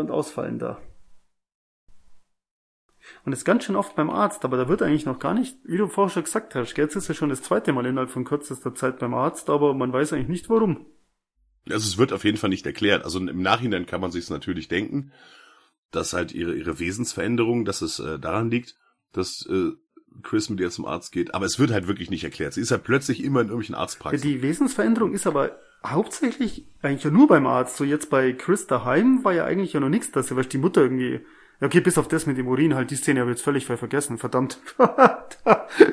Ja, mit dem Urin und dann noch mit dem Bett, wo sie ja drauf gesprungen ist, ne? Also. Gut, aber das mit dem Bett, da würde ich dann nicht meine Tochter vielleicht zum Arzt schicken, sondern da würde ich, weißt du, wie ich es meine, da würde ich mir selber erstmal denken, ob ich jetzt einen Arzt brauche, wenn meine Tochter schreiend in einem wackelnden Bett liegt, dann würde ich erstmal das Bett rausschmeißen. Ja, genau, da kommen wir nämlich jetzt drauf. Wir sehen ganz kurz danach noch eine Szene, wo Damien in der Kirche einen Gedenkgottesdienst für seine Mutter abhält.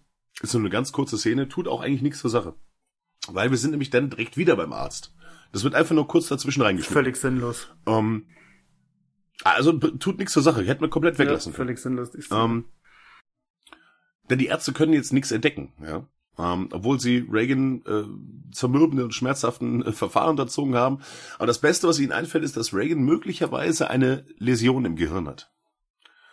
Und der Doktor erzählt dann der Chris auch noch, das Beben des Bettes, das wären mit Sicherheit Spasmen gewesen. Und die Mutter, und das ist auch so ein Ding, das habe ich mir die ganze Zeit gedacht, die Mutter sagt noch, nein, das kann ja nicht sein. Also ich habe mich ja mit auf das Bett geschmissen. Und das Ding ging ab wie nix, ne? Das hat nichts verändert. Und dann sagt der Arzt noch, ja, aber das Problem ihrer Tochter ist nicht ihr Bett, sondern ihr Kopf. Und die Mutter resigniert dann so ein bisschen, sagt, also nimmt so ihr Gesicht in die Hand so und dann so, wo ich mir denke, hallo, wenn ich zu Hause, meine Tochter, das Bett springt von selber mit dem Kind drauf, ich lieg auch noch drauf und das Bett geht ab und der Arzt sagt mir, ja, nein, das Problem ist nicht das Bett, sondern der Kopf ihrer Tochter. Nein? Nein? Ich lag da drauf? Nein? Aber sie nimmt's halt einfach mal so hin, ne? Ja, wenn die Tochter zu den X-Men gehört oder so, dann kann das schon mal passieren, aber ansonsten, ja. Ja, genau. Aber haben sie der kurz vor Compound V gespritzt oder so? Ich weiß es nicht. Aber, ja, nee, also auf jeden Fall, wenn mir ein Arzt sagen würde, ja, nee, das ist alles nur im Kopf ihrer Tochter, würde ich sagen, nein, ich lag auf diesem Bett. Was ist denn das Ding ging Kopf? Ab wie Saus. Ja, genau, was ist denn mit ihrem Kopf schiefgelaufen? Naja, letztendlich sind sie ziemlich frustriert, denn sie machen noch ein paar Gehirnscans. Und die sind alle negativ. Da ist alles tutti. Alles prima. Auf jeden Fall sind wir wieder zurück in Chris' Haus. Und Regan erleidet wieder einen, ja, sozusagen Anfall. Und sie ruft auch gleich bei den Ärzten an und lässt die kommen. Und zwei Ärzte tauchen dann bei ihnen auf. Und sie betreten das Zimmer von Regan. Und ja, Regan bewegt sich ganz unnatürlich. Also sie im Liegen sitzt, also ja, wie beschreibt man das? Sie setzt sich ganz schnell auf und schlägt wieder mit dem Oberkörper zurück. Also ganz unnatürlich. Das könnte man, also es ist eine ganz unnatürliche Bewegung. Als ob man mit dem kompletten Oberkörper headbangen wird und die Beine und der Arsch sind fest betoniert. Genau, also im Liegen quasi, als würde man mit dem kompletten Oberkörper headbangen. Das trifft's, genau. Aber hey, so unnatürlich ist das gar nicht. Da sitzt letztens meine Tochter auf der Couch mit ihren 3 Jahren und ich bin so in der Küche, dann gehe ich so rüber und denke mir so, ich schau mal, was er macht und dann macht sie eigentlich fast genau das Gleiche. Also aber halt gegen die Rückenlehne halt und jetzt vom Winkel her nicht so weit vor uns zurück, aber im Endeffekt macht sie genau das Gleiche mit dem Oberkörper, flippt so aus und geht so vor und zurück halt und es war eben kurz, nachdem ich mir den Film angeschaut habe und dachte mir auch so, ach, meine Fresse, hey, ich schau mir nicht mehr solche Filme sehr an. Das hatte ich dann übrigens eine Woche vorher auch schon, da habe ich auch mit dem Film halt angefangen, so das erste Mal angeschaut. Dann sitze ich so 2 Tage später abends beim Essen mit meiner Tochter und Mama halt auch. Und die Tochter redet irgendwas, blabbert irgendwas vor sich hin, was gar keinen Sinn ergibt. Und das Licht fängt auf einmal auch an zum Flackern. Also auch so völlig creepy irgendwie, so, hä, was ist denn hier jetzt auf einmal los? Ein paar Tage später, dann hockt sie auf der Couch und wirft den Oberkörper vor uns zurück. Okay. Also wenn sie in ein paar Tagen kommt und sagt, deine Mutter lutscht Schwänze in der Hölle, dann schau ich gleich mal, wo die ist. Mir Sorgen machen. Also ja. Naja, auf jeden Fall macht sie sehr unnatürliche Bewegungen und schreit dabei, weil sie möchte das nicht und es soll aufhören und es brennt und es tut ihr weh und sie versuchen sie zu beruhigen und als der Arzt auf sie zugeht, schlägt sie ihm schlagartig ins Gesicht und er spricht mit so einer fast männlichen Stimme zu ihnen, hau ab, die Sau gehört mir. Danach kniet sie sich aufs Bett und spricht den Arzt an, fick mich, bevor sie wieder sich auf dem Bett windet. Und anschließend gibt sie sich selbst eine Ohrfeige, dass ein roter Handabdruck zurückbleibt und mit Hilfe der Haushälter schaffen sie es dann, Regan festzuhalten und ihr ein Beruhigungsmittel zu spritzen. Ja, bei dem Fick mich macht sie auch noch so Stoßbewegungen mit ihrem Becken. Die Szene ist auch, wenn man das jetzt nur so hört, wie wir es halt erzählen, also das ist eigentlich bei allem, wenn Regan mit dieser anderen Stimme spricht, das kommt so geil rüber oder auch so krass rüber, wenn man das jetzt halt nur von uns zwei hört, wie man es erzählt. Also das muss man sich halt echt mal anschauen, wie auf einmal aus dem Nichts dann diese andere Stimme halt kommt und sie ihn dann anschaut, hau ab, die Sau gehört mir. Also das haben sie halt schon einfach saugut halt gemacht, also auch von der Synchro her. Ist schon eine saukoole Stimme und einfach eine coole Szene. Weil das wurde auch von einer anderen, Frau synchronisiert, tatsächlich. Die Mercedes irgendwas. Mercedes McCambridge. Die hat nämlich dann diese Stimme quasi synchronisiert, also das ist nicht die Blair, die das dann sagt quasi. Ja, da habe ich was Witziges gefunden bei der Recherche zu dem Film. Also später, wenn die Regan ja auch total schon ein Dämon halt ist und völlig am Ausflippen ist, dann wird's ja von Eileen Dietz halt auch gespielt, teilweise in manchen Szenen. Und die Stimme eben von Mercedes McCambridge. Aus marketingtechnischen Gründen hat man das aber komplett verheimlicht und beide Frauen kommen auch nicht im Abspann vor. McCambridge hat sich dann die Nennung im Abspann auf gerichtlichem Weg erkämpft und Eileen Dietz hat dann die Story auch irgendwann erzählt. Und Linda Blair war ja eigentlich auch für einen Oscar nominiert für die beste Nebenrolle, wo ich mir dachte, die war die Nebenrolle in dem Film. Alles klar, für mich war es irgendwie die Hauptrolle halt, aber okay, die war nur die Nebenrolle. Er hat den Oscar nicht bekommen und manche Hollywood-Insider denken, dass das eben, dass sie den nicht bekommen hat, weil die Eileen Dietz dann eben halt erzählt hat, so hey, gerade am Ende, wenn sie für voll abgeht, das war gar nicht die Linda Blair, das war ich. Also ob das stimmt, was die, die Hollywood-Insider erzählen, keine Ahnung, aber das sollen gute Insider mit Quellen halt gewesen sein, wo das erzählen. Genau, aber das weiß ich jetzt natürlich nicht, ob das stimmt oder nicht. Aber ich fand schon... Ja, aber gut möglich, kannst du mir vorstellen. Aber ich fand schon hart, dass Linda Blair die Nebenrolle in dem Film ist. Würde ich jetzt auch nicht so sagen. Also ganz ehrlich, also alle anderen sind aus... Also ich finde schon, dass Damien Karras, also der Schauspieler, ist schon auch sehr ikonisch. Ich finde den sehr, sehr cool. Ich finde auch Pater Merrin, der später auch nochmal eine tragende Rolle spielen wird, der jetzt ja gar nicht vorkommt, da kommen wir nämlich noch später zu, warum es den überhaupt gab am Anfang. Ich finde den auch sehr, sehr gut. Ja, das stimmt. Also ich finde die drei, also die Blair und hier den Karras und den Merrin, ich finde die drei, das ist so, also ich finde hier die Chris, die ist auswechselnd. Ja, ach nee, die finde ich sogar in manchen Szenen so ein bisschen, wo ich mir dachte, ach, ja, könnte ich, ja, nee, also ich will jetzt nicht sagen schlecht, Gottes Willen, nein, aber wie du sagst, die ist völlig austauschbar, Schauspielerin. Nicht schlecht nicht, aber die ist halt austauschbar. Ja. Ich finde aber die Linda Blair zum Beispiel, die ist halt, ist schon eine hübsche einfach, ne? Finde ich. Die passt super in die Rolle, auch als dieses Sunshine-Kind, wo halt einfach glücklich ist und blau und blub und also auch vom Optischen. Also da haben sie vom Casting auch einfach einen guten Job gemacht. Und wie du sagst, Damien finde ich halt Bombe in der Rolle. Also der spielt's halt richtig gut. Ich finde Damien richtig cool. Der spielt's halt richtig gut. Weißt du, was ich mir bei Damien... Gerade später in den Exorzismus-Szenen finde ich den richtig gut. Weißt du, was ich mir bei Damien aber gedacht habe? Wenn er Sport macht, den sieht man auch später auch mal joggen und so. Der hat auch diese schwarzen Haare halt und hat dann immer diesen grauen Jogginganzug an, diesen alten. Wenn er so joggen geht. Und hast du mal den ersten Rocky-Film gesehen von 76? Ich wollte gerade sagen, ich wusste, du willst jetzt auf Sylvester Stallone. Denn hey, Sylvester Stallone schaut ja genauso aus, hat dann auch diese so fast die gleiche Frisur oder so ähnlich, hat auch diesen grauen Jogginganzug halt an. Es ist ja eine Kopie davon eigentlich.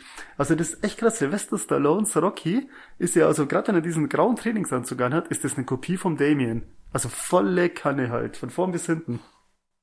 Und dann musste ich dann... Wann kam denn der erste Rocky raus? 76, 19, also 3 Jahre später. Ah, ja, siehst du, okay. Dann wissen wir ja, wer wo geklaut hat. Also da wäre schon arger Zufall, muss ich echt sagen. Aber er schaut, wie gesagt, der hat immer denselben Trainingsanzug an, dieses graue Ding da halt. Ja, ich wusste genau, wo du hin willst. Schauen sich übelst ähnlich. Aber hast du vollkommen recht. Also ihr müsst ja wissen, wir schauen nicht nur Horrorfilme, ja. Ich stehe voll auf Rocky, ja. Also, nee, wir sind beide sehr, oh Gott, na, sag's mal, breit gefächert, damit ich es noch rauskrieg. Ja. Aber jetzt muss ich nur noch mal ganz kurz eine Szene zurückspringen, wo die Regan dann da ja untersucht wird, die Röntgenbilder vom Kopf und so. Da, Entschuldigung, da stecken sie ja auch dann so eine Kanüle in den Hals. Und muss für die damalige Zeit, glaube ich, war das schon auch ein bisschen eine krasse Szene. Da machen sie ja den Schlauchwechsel, das Blut spritzt ja 3 Meter weit über alle drüber, dann stecken sie einen Schlauch rein, drehen mal kurz, tun ihn wieder raus, es spritzt wieder das Blut 3 Meter weit, stecken ihn wieder halt rein. Also es war jetzt an sich keine heftige, brutale Szene, aber ich glaube, fürs damalige Kino, wie das kleine Kind da dran liegt und lauter Blut aus ihrem Hals halt spritzt und die Kamera halt einfach gnadenlos draufhält, 3 Schläuche werden an ihr gewechselt, war schon auch irgendwie eine krasse Szene. Stimmt, auf alle Fälle, stimmt. Ja, habe ich mir in dem Moment auch gedacht. Man muss das ja immer aus diesem Blickwinkel der 70er Jahre sehen. Aber heutzutage ist das halt nichts. Ja, wenn man den jetzt mit Saw vergleicht oder so. Ich meine, können wir später beim Fazit nochmal drauf eingehen. Aber klar, wenn man jetzt sich den Film anschaut und mit Saw oder irgendwie so vergleicht, dann ist es halt Äpfel mit Birnen verglichen. Genau, aber natürlich muss man immer die 70er Jahre im Kopf haben. Da war das halt, das war schon krass. Und am Anfang der 70er befinden wir uns jetzt ja auch noch. Und ich muss auch dazu sagen, gut, das ist vielleicht auch wieder ein Fazit, aber ich kurz eingeworfen, es schaut alles sehr gut aus. Brutal, das auf alle Fälle, ja. Ach, und nochmal ein kleines Ding. Jetzt springen wir gerade von einem Fall zum anderen. Entschuldige, lieber Hörer. Wir haben doch vorher auch mal dann die Szene gehabt, wo sie da auch beim ersten Mal beim Arzt hockt, das habe ich dann ganz vergessen. Dann taucht doch mal ganz kurz dieses Dämonengesicht auf. Wo ich doch gesagt habe. Ja, genau, das haben wir erwähnt. Ja, genau. Das ist diese weiße Fratze, die kurz für... Ja, genau. Und da wollte ich nur dazu sagen, das ist auch Eileen Dietz. Das wird auch von ihr gespielt. Dieses Dämonengesicht. Stimmt. Genau, das wollte ich nur noch erwähnt haben. Aber jetzt wieder chronologisch weiter. Ja, jedenfalls wird Regan abermals einem Hirnscan unterzogen, aber auch diese Untersuchung bleibt negativ. Und schlussum rät der Arzt, man solle sich vielleicht doch nach einem Psychiater umsehen. Und die Situation verschlechtert sich immer weiter, als Chris eines Abends ausgeht. Sie kehrt zurück und findet das Haus verlassen vor. Mit Ausnahme von Regan. Regan ist allein in ihrem Schlafzimmer, schläft, und das Zimmer ist eiskalt, man sieht den Atem, das Fenster ist weit offen, sie hat auch keine Decke über sich, aber ansonsten ist das Haus leer, es sind keine Angestellten da, es ist niemand da. Und Chris ist schon ganz aufgebracht, wie das denn sein kann. Irgendwo müsste ja Sharon sein, die Haushälterin oder eine der Angestellten, ihr habt Kindermädchen aufgeschrieben. Auf jeden Fall. Oder das Kindermädchen, ja genau, irgendeine Funktion hat sie, ja, dürfte das Kindermädchen sein, würde ich auch so sehen. Die sollte irgendwo sein, aber es ist niemand da. Und sie rennt durchs Haus und sucht nach Sharon und plötzlich kehrt Sharon dann auch zurück. Und Chris ist halt wütend auf sie, weil sie Regan unbeaufsichtigt gelassen hat. Aber Sharon erklärt, dass sie Regan in der Obhut von Burke gelassen hat, der zu Besuch gekommen sei. Und sie wollte halt in die Apotheke gehen, um Regans Medikamente zu holen. Und hätte sie in der Zeit in der Obhut von Burke gelassen. Aber auch Burke ist nirgendwo zu sehen. Wir müssen noch sagen, als Chris nach Hause gefahren ist, ist sie nämlich unten an dieser Treppe ich bin mir nicht ganz sicher, was für eine Straße. Es klang immer wie Elm Street, aber es ist nicht die Elm Street, oder? Wie heißt die Straße? Boah, okay, nee, das weiß ich jetzt leider auch gar nicht. Von welcher Straße bist du denn da hochgestorben? Genau. Aber es klingt immer wie Elm Street oder M Street oder... Ich hab's ja nie verstanden, ob's die Elm Street ist, weil das wäre ja auch witzig. Übrigens Folge 1, Nightmare on Elm Street. Das wäre sau cool, aber ich hab's auch akustisch nie ganz verstanden, weil es ist echt nur so ein ganz kurzer Elm Street. Also so wie sie es aussprechen, versteht man es wirklich ganz, ganz schwer. Genau, also es könnte diese wie auch immer die Straße heißt, auf jeden Fall, da waren Krankenwagen und eine große Menschenmasse. Das hat man kurz gesehen, am Fuße dieser langen, langen Treppe. Da müsst ihr einfach mal, oder vielleicht macht der Tom dann auch zur Folge nochmal so ein kleines Bilderset für Insta, wenn die Folge draußen ist. Das ist wirklich eine lange, lange Treppe. Eine sehr lange Treppe. Treppe galore. Wenn man die Treppe runtergeht und den kleinen Weg dann entlang geht, ich habe es jetzt auf Google Maps nämlich schnell aufgerufen, dann kommt man an eine mega fette Hauptstraße. Das ist die Canal Road, sag ich mal, spricht man das jetzt aus. Canal Road Nordwest. Aber da haben sie dann im Film aber eine andere Namen gesagt, nämlich Canal, also C-A-N-A-L. Okay. Ja, Canal Road. Okay, ja, dann ist das, dann haben die das im Film abgeändert, ist ja auch. Und ich find's witzig, wenn man da bei Google Maps verschaut, und man gibt die Adresse ein, dann steht bei dem Haus auch dran, Regans Home, der Exorzist. Und nebendran, der Exorzist Steps. Also das ist bei Google Maps auch so verzeichnet. Ja, nice. Aber es ist schon Georgetown, ne? Ja, das stimmt schon. Also Washington D.C., Georgetown, das stimmt alles von der Location her, wie sie es im Film sagen. Genau, also der Film spielt in Washington und wurde auch in Washington gedreht. Also das passt alles, genau. Das stimmt alles. Naja. Jedenfalls, warum Burke nicht zu Hause ist, wissen wir nicht. Ja, Burke ist auf jeden Fall nicht mehr da. Regan ist allein zu Hause und Chris ist außer sich. Und plötzlich klingelt es an der Tür und ein Mitarbeiter von Chris beziehungsweise von Burke, sie drehen da zusammen, überbringt Chris die Nachricht, dass Burke gerade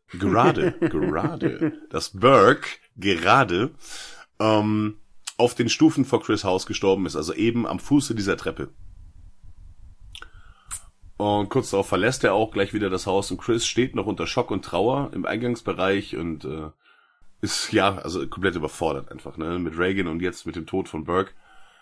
Und plötzlich kommt Regan im ikonischen Spider-Walk. Wir werden ihn gleich noch kurz beschreiben. Vielleicht magst du ihn beschreiben gleich. Im ikonischen, ein sehr ikonischer Gang. Ich habe davon eine kleine Miniatur. Ich habe eine Figur bei mir im Regal stehen. Die steht jetzt neben mir, damit ich sie die ganze Zeit angucken kann, um mich ein bisschen einzugrooven. Läuft Regan im Spider-Walk die Treppe herunter und es läuft Blut aus ihrem Mund. Jetzt erklären wir mal, was ist denn ein Spider-Walk? Also man muss sich vorstellen, man legt sich auf den Rücken und tut sich dann mit Hände und Beine einfach nach oben abstoßen und läuft dann auf alle vier halt los. Okay, das war jetzt, glaube ich, für blöd erklärt. Man muss sich einfach vorstellen, man tut, wie wenn man auf alle vier krabbelt, bloß eben einmal um 180 Grad gedreht, mit dem Rückenarm unten. Also man liegt auf den Rücken, tut sich mit Arme und Beine nach oben stemmen und läuft dann los. Und lässt den Kopf halt so hinten runterhängen, damit man halt sehen kann, wo man halt hinläuft. Ja, so würde ich es beschreiben. Wie gesagt, du bist Master auf Instagram, du wirst ein passendes Bild finden. Genau, und davon habe ich eine kleine Figur. Vielleicht mache ich sogar mal ein Foto und schick's dir rein für das Foto. Ja, gerne. Genau. Und ich habe damals sehr viel Wert darauf gelegt. Damals, als ich diese Figur gekauft habe, es gab zwei Versionen dieser Figur. Nämlich die... ja, ich sag mal, zensierte Version, ohne Blut. Und es gab die mit Blut auf der Treppe und Blut im Gesicht. Und ja, ich habe ein paar Euro mehr ausgegeben, um die mit Blut zu haben. Ja, das Blut sieht man im Film ja auch schon. Da zoomt die Kamera mal richtig nah ran ans Gesicht. Und Regan macht dann auch irgendwie so komisches Geräusch. Ich habe es voll bescheuert nachgemacht. Und lauter Blut fließt eben aus ihrem Mund raus. Und es sieht gut aus. Ich meine, es ist klar, für heutige Verhältnisse, man sieht, wie es gemacht wurde. Es ist nämlich ziemlich abgehackt von den Frames her. Also die haben da irgendwie ein bisschen rumgetrickst. Das sieht man, dass es keine flüssige Bewegung ist. Ich glaube auch, dass es nicht so einfach ist, in dieser Stellung eine Treppe runterzulaufen. Da haben sie ein bisschen rumgetrickst, das sieht man. Aber es ist Anfang der 70er, da muss ich sagen, alles tutti. Ja, vor allem, ich find's so geil, es wird ja noch Claire gefilmt, die sehr eben traurig ist wegen dem Todfall von Burke. Und dann hört man im Hintergrund, bevor die Kamera eben halt dann auf die Treppe geht, schon dieses Chris. Was habe ich gesagt? Claire. Wie komme ich jetzt auf Claire? Wer ist denn Claire? Gott, Chris. Also ich meine, bei mir kam okay. Claire an. Ja, kann schon sein. Aber jedenfalls, die Kamera noch auf Chris. Und dann hört man nur diese Schritte halt erstmal vom Teppich auf der Treppe. So ein... Ah ja, okay, es war jetzt auch wieder schlechter Ton, aber weißt du, wie es man, das finde ich, macht die Szene so geil. Es wird Chris gefilmt, man hört dieses Dock, Dock, Dock, wie irgendwas die Treppe runterkommt. Chris schaut so Richtung Kamera, weil die Treppe halt dahinter ist. Und dann ist eben Schnitt und man sieht den Spider-Walk. Genau, und sagt, oh Gott! Oder ja, sowas, genau, und dann kommt eben der Spider-Walk die Treppe runter.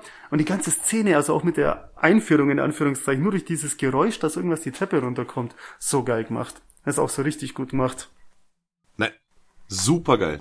Ich liebe diese Szene. Ich finde die grandios. Also Chris unten noch komplett in Trauer, ne? Hört das Geräusch, dreht sich um und du siehst nur, wie er wirklich, also die Angst ins Gesicht fährt und sagt, oh mein Gott, oder sowas in der Art. Und dann siehst du, wie Regan da im Spider-Walk runterläuft und das ist sehr, sehr geil. Sehr, sehr geil, muss ich sagen. Schöne Szene. Deswegen, ich liebe auch diese Figur. Ach, die ist der Hammer. Weil diese Figur, also das ist nicht nur Regan im Spider-Walk, sondern da ist auch eine kleine Treppe mit dran, auf der sie steht. So, das ist, es wird bestimmt im Bilderset kommen. Ich schicke dem Tom ein Foto, dass er es einpflegen kann und genau. Ja, das ist schon eine, sehr schön. Eine tolle Figur. Ich liebe diese Figur. Ja, ich liebe sie. Ich finde die absolut klasse. Ich muss auch zugeben, die Szene, also ich habe den Film jetzt ja auch schon lange nicht mehr halt gesehen, bis wir jetzt halt für die Besprechung hier angeschaut haben. Ich habe doch ein kleines bisschen Gänsehaut bekommen bei der Szene. Muss ich ganz ehrlich sagen. Also ist so. Ist einfach... mega gute Szene. Gerade für diese Zeit. Also ich meine, wir kennen jetzt zum Beispiel aus der heutigen Zeit, kennen wir sowas wie die Bewegung von, wie hieß sie denn? Verdammte Axt. Hier aus The Ring. Samara. Ja, genau. Ja. Samara hieß sie. Ne? Wie die sich so bewegt. Das ist so, glaube ich, ungefähr das, was Regan in den 70ern war. Ja, stimmt. Weißt du, wie ich meine? Also diese unnatürliche Bewegung einfach, und das ist, ja. Ja, stimmt, kommt gut hin, guter Vergleich. Eine sehr, sehr schöne Szene. Also ab jetzt kann man es verstehen, wenn Regan zum Arzt geht. Ja, also spätestens jetzt. Ist, ab jetzt kann man es wirklich mal nachvollziehen, ja. Oh. Genau. Ja, jetzt, bei der nächsten Szene sitzt er auch dann beim Psychiater. Und ich finde... Ja, beziehungsweise die sind zu Hause. Oder ja, genau, aber... Ich glaube, der Psychiater ist bei dem. Der Psychiater ist da, genau, sag mal so, da hast du für recht. Und ich finde, da geht's dann auch schon los, dass Regan jetzt langsam fertig halt ausschaut. Also es schaut jetzt nicht mehr aus wie das... Also sie hat jetzt keine Narben oder so im Gesicht, aber man merkt, sie ist halt einfach fertig langsam. Sie ist jetzt halt nicht mehr so das fröhliche, hübsche Mädchen. So ausgemergelt, ja, genau, und bleich, ne? Einfach so... Dauer, so müde, kaputt, überanstrengend. Sie ist jetzt dann einfach halt fertig mit der Welt, so langsam. Und sie ist eben hypnotisiert worden von dem Psychiater. Und der Psychiater fragt sie ihm dann so, hey, ist jemand in dir drinnen? Ist das Captain Howdy? Stellt ihm halt lauter halt für so Fragen. Dr. Klein ist auch da, der Kinderarzt. Und Chris ist natürlich da. Und die Regan sagt dann eben halt auch, dass sie eben Angst hat vor dem, was in ihr drinnen ist. Und dass da halt auch wirklich manchmal einer ist, aber sie jetzt halt nicht will, dass der halt rauskommt zum Sprechen, weil sie eben Angst halt vor ihm hat. Der Psychiater spricht dann daraufhin halt direkt den Dämon an. Also ich nenne ihn jetzt halt Dämon, der Arzt spricht ihn jetzt nicht so an, aber er spricht halt die Person an, wo in Regan halt dann drinnen ist. Und die Szene ist auch wieder eine der Szenen, das muss ich in dem Film auch noch öfter sagen, man kann es gar nicht beschreiben, wie gut sie es halt gemacht haben, von den Stimmen her und so. Auf einmal fällt ein Bild von Geisterhand vom Kamin runter, und man hört dann auf einmal so grunzartige Geräusche aus tiefster Kehle halt kommen. Jetzt nicht mega laut, sondern so leicht im Hintergrund, aber halt schon bewusst da. Und die kommen eben von Regan halt, die Töne oder Geräusche. Ja, das ist auch wie so ein Knurren. Ja, genau, so, ne? Grunzknurren. Ich weiß auch gar nicht, wie ich es beschreiben soll, aber es ist nicht unbedingt menschlich und erst recht nicht für ein kleines Kind. Und dann Regan kneift dann auch so dann die Augen zusammen.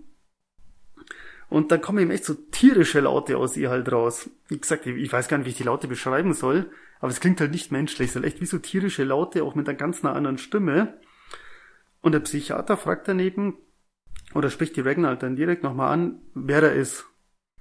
Oder wer sie ist. Und da finde ich, und Regan schaut dann halt so hoch, und das ist auch so eine geile Szene, auch vom Kamerawinkel. Also muss ich vorstellen, die Kamera steht neben der Regan so leicht um sie rum und filmt dann so von schräg oben auf sie drauf.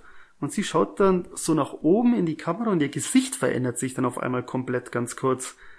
Und dann packt sie sich die Hoden vom Psychiater, drückt zu, und zwar richtig knallhart, denn der Psychiater schreit halt erstmal auf, fällt nach hinten um, sie lässt aber nicht los, fällt mit ihm um, liegt auf ihm drauf, und der Psychiater ist halt nur noch halt am Schreien, weil anscheinend hat sie halt auch eine Kraft, dass es halt einfach nur scheppert. Und Dr. Klein kommt dann halt von hinten, packt sie, zieht sie halt runter, beide kämpfen, oder hält sie fest, sie wehrt sich natürlich, beide fallen sie halt dann noch um. Und sie schreit, und dann ist die Szene halt auch aus. Man sieht einen Damien joggen auf dem Sportplatz, läuft da eben seine Runden. Und ja, also spätestens jetzt ist er ist Rocky pur halt einfach, oder Rocky ist Damien pur, je nachdem, wie man es halt sehen will. Und er wird eben beobachtet von einem älteren, oder das heißt älterem Herr, von einem Herrn. Der stellt sich dann eben als Kinderman raus, also so ist sein Name, Lieutenant Kinderman, der ist vom Morddezernat. Und die reden eben dann halt miteinander über Burkes Tod, und Kinderman will auf einmal alles wissen über Hexerei und Hexenkulte und so. Und der Kinderman erzählt dann eben halt die Wahrheit über Burkes Tod, die wo sie eben vor der Presse und so eben verheimlicht haben. Der Kopf von Burke ist nämlich um 180 Grad gedreht gewesen auf seinem Körper. Also er hat nach hinten geschaut. Und deswegen denkt der Kinderman jetzt eben, dass Hexerei im Spiel ist. Was ich auch sehr fragwürdig finde. Ja, also ich habe mir dazu auch aufgeschrieben, den ganzen Dialog habe ich nicht verstanden, wie schnell der Kinderman drauf ist mit, ja, ist das nicht Hexerei und Hexenkulte? Und er pflegt ihn dann ja auch wegen dieser Kirchenentweihung, wo du ihm vorher halt schon gesagt hast, mit dem Phallus und den Brüsten an der Maria-Statue. Also er meint, dass das eben zusammenhängt, dass das halt dieselben Täter sind, aber wir dann halt so ernsthaft mit, ja, Hexenkulte und Hexerei, und er glaubt, dass das sowas halt war, wo ich mir auch gedacht habe, so, nee, kann ich jetzt gar nicht nachvollziehen, den Dialog, wie er jetzt von 0 auf 100 auf einmal draufkommt oder halt sich da versteift mit, das ist Hexerei gewesen, weil sein Kopf war um 180 Grad gedreht, und ich meine, klar, dass der Kopf sich um 180 Grad bei einer Leiche um 180 Grad gedreht ist, ist nichts Natürliches, wo man jeden Tag halt sieht. Lass ich mal alles eingehen. Aber dass ich dann sofort halt dann zum nächsten Priester halt gehe und sage, du, ich glaube, hier ist Hexerei im Spiel, da dachte ich mir auch so, nee, das kann ich jetzt gar nicht nachvollziehen, den Dialog. Der macht für mich gar keinen Sinn. Genau, das fand ich halt absolut fragwürdig, so ja, okay, klar, es ist nicht alltäglich, aber... Ja, aber das fand ich trotzdem. Also, dass diese Kirchenschändung und dass dieser random Regisseur da, also, das hat für mich gar keinen Zusammenhang. Nee, also den ganzen Dialog fand ich auch sehr komisch. Mittendrin lässt er dann auch immer so ein bisschen, oder fragt er dann auch so durch, ob es ein anderer Priester halt sein kann. Ein Abtrünniger nenne ich es jetzt einfach mal. Und da habe ich mich auch gefragt, weil, okay, denkt er jetzt dann, ein Priester ist zur Hexerei verfallen, oder springt er jetzt dann zwischen zwei möglichen Tätern? Also den ganzen Dialog fand ich irgendwie ein bisschen komisch und nicht so durchdacht. Ja, ich hab's auch wirklich nicht verstanden, sage ich mal. Dann reden sie nochmal kurz übers Kino gehen, und er will dann den Damien ins Kino halt einladen, weil er Freikarten halt hat, aber ist das, glaube ich, auch nicht so wichtig. Dann fragt er ihn nochmal, ob es halt ein Priester gewesen sein kann, und dann trennen sie sich halt dann wieder. Ja, komisch halt. Naja, die Regan ist mal wieder in der Klinik, und jetzt sieht man ja im Gesicht auch schon langsam, dass sie so Narben bekommt, Schrägstrich, Risse ist jetzt vielleicht der falsche Ausdruck, wobei trifft es vielleicht, aber man sieht jetzt einfach auch schon optisch, dass sie sich verändert. Aber halt eher zum Hässlichen halt hin. Also sie kriegt eben so Narben und Risse in der Haut. Die Lippen sind auch total trocken und aufgeplatzt halt schon an viele Stellen. Und selber schaut es halt auch total fertig einfach halt aus. Also dieses lebensfrohe, lebenslustige ist halt komplett weg eigentlich gerade von ihr. Sie liegt eigentlich auch nur dran, starrt durch die Gegend, und genau, mehr macht sie eigentlich gerade nicht. Die Ärzte reden eben gerade mit Chris. Sagen eben halt für schon so, ja, so ein Heim halt für psychische Kranke, ob man sie da halt nicht mal hinschicken sollte oder so zum Untersuchen. Ich glaube, was hat sie gesagt? 88 Ärzte kümmern sich gerade um Regan. Ich habe keine Ahnung, was 88 Ärzte alles für einen Job dann da haben oder wie viele Ärzte überhaupt in dieser Klinik arbeiten. Also sie sagt noch 88 Ärzte und keiner weiß, was los ist. So, ja, absolut krass, wenn 88 Ärzte da zuständig sind. Ich glaube, an dem Tisch, wo sie ja gerade hocken ja auch schon 20 oder so. Aber keiner weiß, was eben halt geht. Keiner kann ihr helfen. Sie haben alles halt probiert. Und der erste Arzt fängt dann eben halt auch schon an mit Exorzismus. Ob man das halt vielleicht nicht mal probieren sollte. Und erklärt ihr eben dann halt auch, was das ist. Chris fährt dann, also danach ist die Szene eigentlich halt auch voll vorbei. Und jetzt, die nächsten Szenen sind jetzt dann auch immer wieder so ganz schnell abwechselnd halt. Chris fährt nach Hause mit der Regan, die haben sie dabei. Aber das ist doch, ja? Genau, das ist doch die Szene, wo der Arzt ihr zwar sagt so, naja, psychiatrisch schon gut, aber, also so ein bisschen widerwillig, ne, erwähnen sie das so, naja, das Phänomen dämonische Besessenheit, es gäbe dann Ritus, ne, das ist das, oder? Und während sie es professionell eigentlich verachten, aus ihrer, ne, professionellen ärztlichen Betrachtungsweise, aus der wissenschaftlichen, genau, geben sie zu, dass es, dass es durchaus eine Möglichkeit gibt, Probleme zu lösen, die Regan gerade durchmacht. Und Chris ist ja auch ein bisschen skeptisch, weil sie selbst ja gar keine wirklich religiöse Zugehörigkeit hat, eigentlich. Ob das da überhaupt irgendwie in Frage kommt. Ich weiß gar nicht, wie das in den 70ern war. Also Anfang der 70er täte ein Arzt wirklich in Anführungszeichen ernsthaft einen Exorzismus vorschlagen. War man in den 70ern noch so? Keine Ahnung. Man könnte es jetzt auch gar nicht versagen, ja. Also je nachdem, wo auf der Welt bestimmt, aber jetzt so mittendrin in den Vereinigten Staaten, in der Hauptstadt der USA. Aber ja, wie gesagt, keine Ahnung, Anfang der 70er, man ist jetzt doch schon eine Zeit lang her. Also es gibt nach wie vor, auch zum heutigen Tage, immer noch aktive Exorzisten innerhalb der Kirche. Ja, ich habe es mir auch gerade überlegt, gell? Eigentlich, ich meine, so ganz weg ist das Thema aus unserer Welt ja jetzt immer noch nicht 2023. Ja? Gibt's, glaube ich, heutzutage echt noch mehr, wie man meinen würde, ja? Also es gibt immer noch das Amt des Exorzisten in der Kirche. Also das ist durchaus nicht abgeschafft. Ob der jetzt tätig wird oder inwieweit er tätig wird, das ist mir nicht bekannt. Das werde ich recherchieren für das Magazin. Das ist für mich auch ein sehr spannendes Thema. Ja, das ist wirklich, das stimmt. So, jedenfalls Chris fährt jetzt wieder nach Hause mit der Regan. Regan liegt hinten auf dem Rücksitz, ist auch total, also schläft, die ist total weg. Genau, tragen sie dann hoch in ihr Bett. Nebenbei sieht man Lieutenant Detective Morddezernat Kinderman. Der untersucht eben gerade die Treppe, der Herr Kindermann, und findet ganz unten an der Treppe Bruchstücke von so einer kleinen Figur. Und ich hätte jetzt gesagt, das ist doch so eine ähnliche Figur, wie ganz am Anfang der Pater Merrin im Irak gefunden hat. So eine Pazuzu-Ikone. Genau, also ich habe es nicht ganz erkannt, aber ich hätte auch gesagt, dass das eben so eine halt ist, ja. Genau, und dann sieht man im Regan, wie sie halt oben im Bett liegt. Und Chris findet einen Kruzifix unter ihrem Bett oder unter ihrem Kopfkissen, das konnte ich jetzt nicht genau erkennen. Sie fragt dann eben auch ihre Angestellten, den Karl oder den Butler trifft sie als erstes, ja, ob er das dann da hingelegt hat. Und er sagt eben nur so, nö, keine Ahnung, wo das halt herkommt. Sie fragt dann auch all die anderen Angestellten. Aber keiner weiß, wo das herkommt, warum das da liegt oder wer das da hingelegt hat. Und dann klingelt eben der Kindermensch an der Tür und kommt dann eben halt auch rein. Der Lieutenant Detective Kinderman fragt dann, ob Burke eventuell in ihrem Zimmer eben halt war. Weil er hat eben von draußen die Location halt gecheckt und wenn man die Treppe halt dann hochgeht, sozusagen, kommt man halt unter ihrem Kinderzimmer halt raus. Was im wirklichen Leben nicht der Wahrheit entspricht. Sie haben bei den Dreharbeiten bei dem Haus extra einen Flügel hingebaut, damit das so ist. Also würde man jetzt aus dem Haus, aus dem Fenster springen, so wie es in Wirklichkeit halt ist, dann würde man halt einfach planlos auf dem Gehweg halt landen. Die Treppe ist noch ewig weit weg. Also man müsste ein paar Meter ums Eck rumspringen, damit man von dem Fenster auf der Treppe halt landet. Ich finde, das hat man aber auch im Film schon gesehen, manchmal in manchen Einstellungen, dass die Treppe halt einfach, also nicht so gelegen ist, also dass wenn man da aus dem Fenster springt, also dass man da auf dieser Treppe irgendwie... Also nicht mal... Da geht's nicht so ganz das, auf. Das, auch nicht mal im Ansatz, dass man sagen könnte, ja, wenn ich mir aber richtig Schwung gebe und keine Ahnung, wie viel Muckis ihr in den Beinen habt, nee. Da müsst ihr, wie gesagt, in der Luft nur eine kleine Kurve halt machen, also das funktioniert nicht. Da haben sie noch extra einen Flügel hingebaut bei den Dreharbeiten, damit es von außen halt so aussieht, dass es klappt. Aber wie du sagst, es hat nicht immer so geklappt, dass es so ausschaut. Also wenn man nicht genau drauf achtet, dann fällt es eigentlich auch gar nicht halt auf. Aber wenn man halt dann drauf achtet, dann merkt man halt schon, es geht nicht ganz. Ja, genau. Genau. Und Kinderman will eben dann halt für wissen, so, ja, hey, können ja mal mit der Regan halt reden, ob Regan sich halt erinnern kann, ob der Burke halt bei ihr halt war oder ob sie sich an irgendwas anderes halt erinnern kann an dem Abend.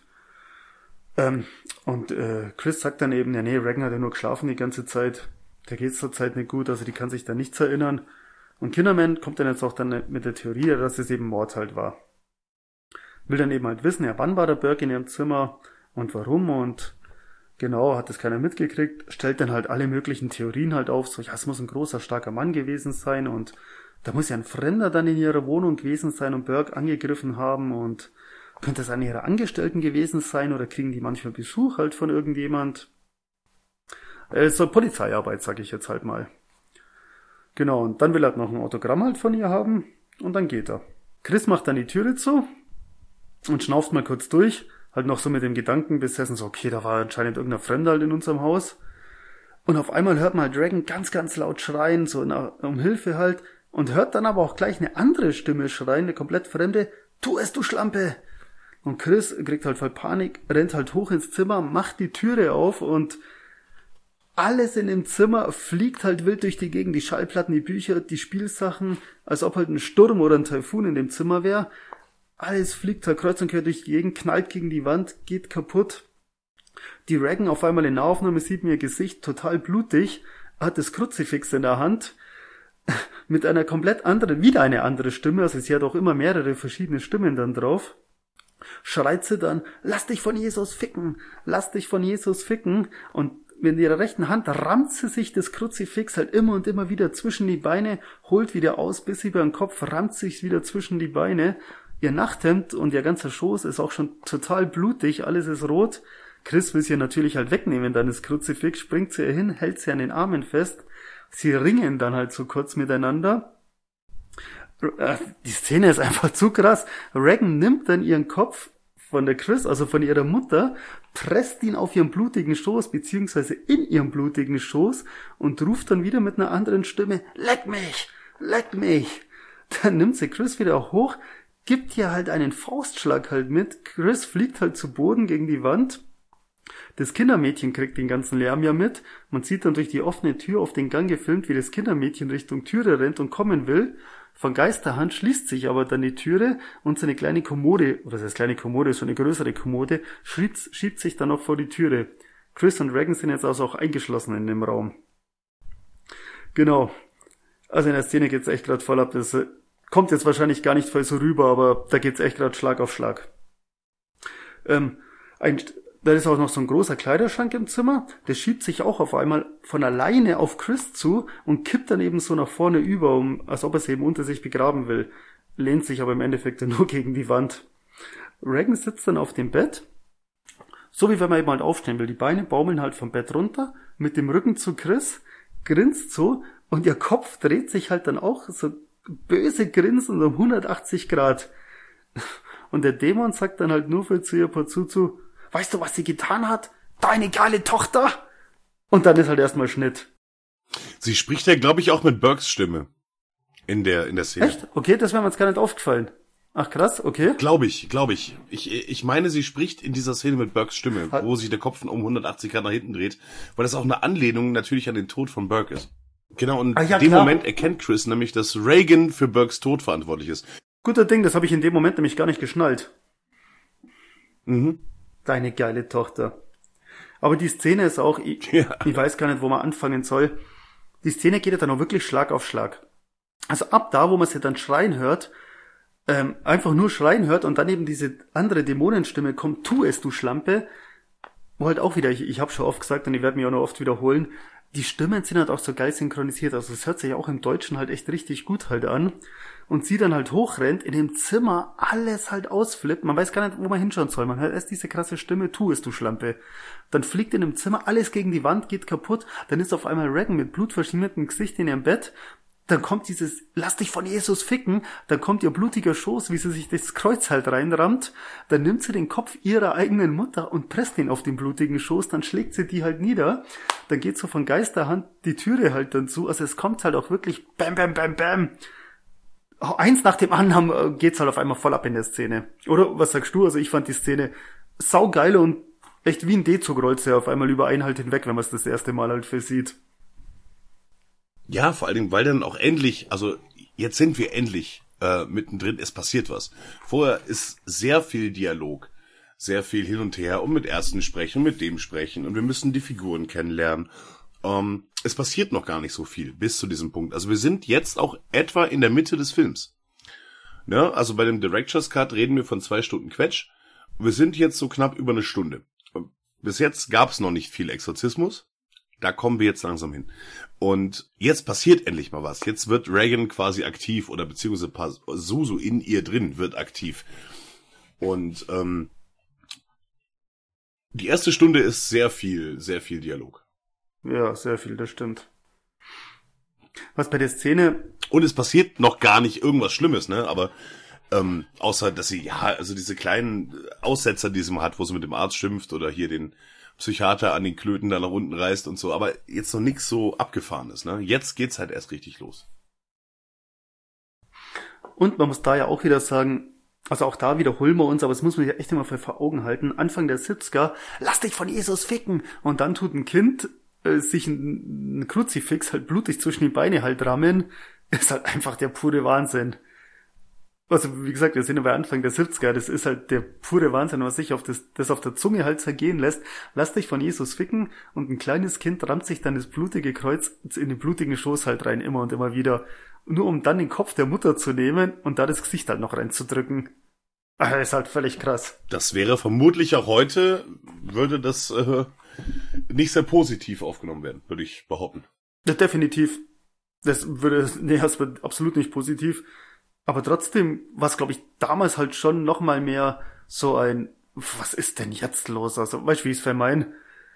Schau doch mal so ein, ja, jetzt wird's halt total krass hier.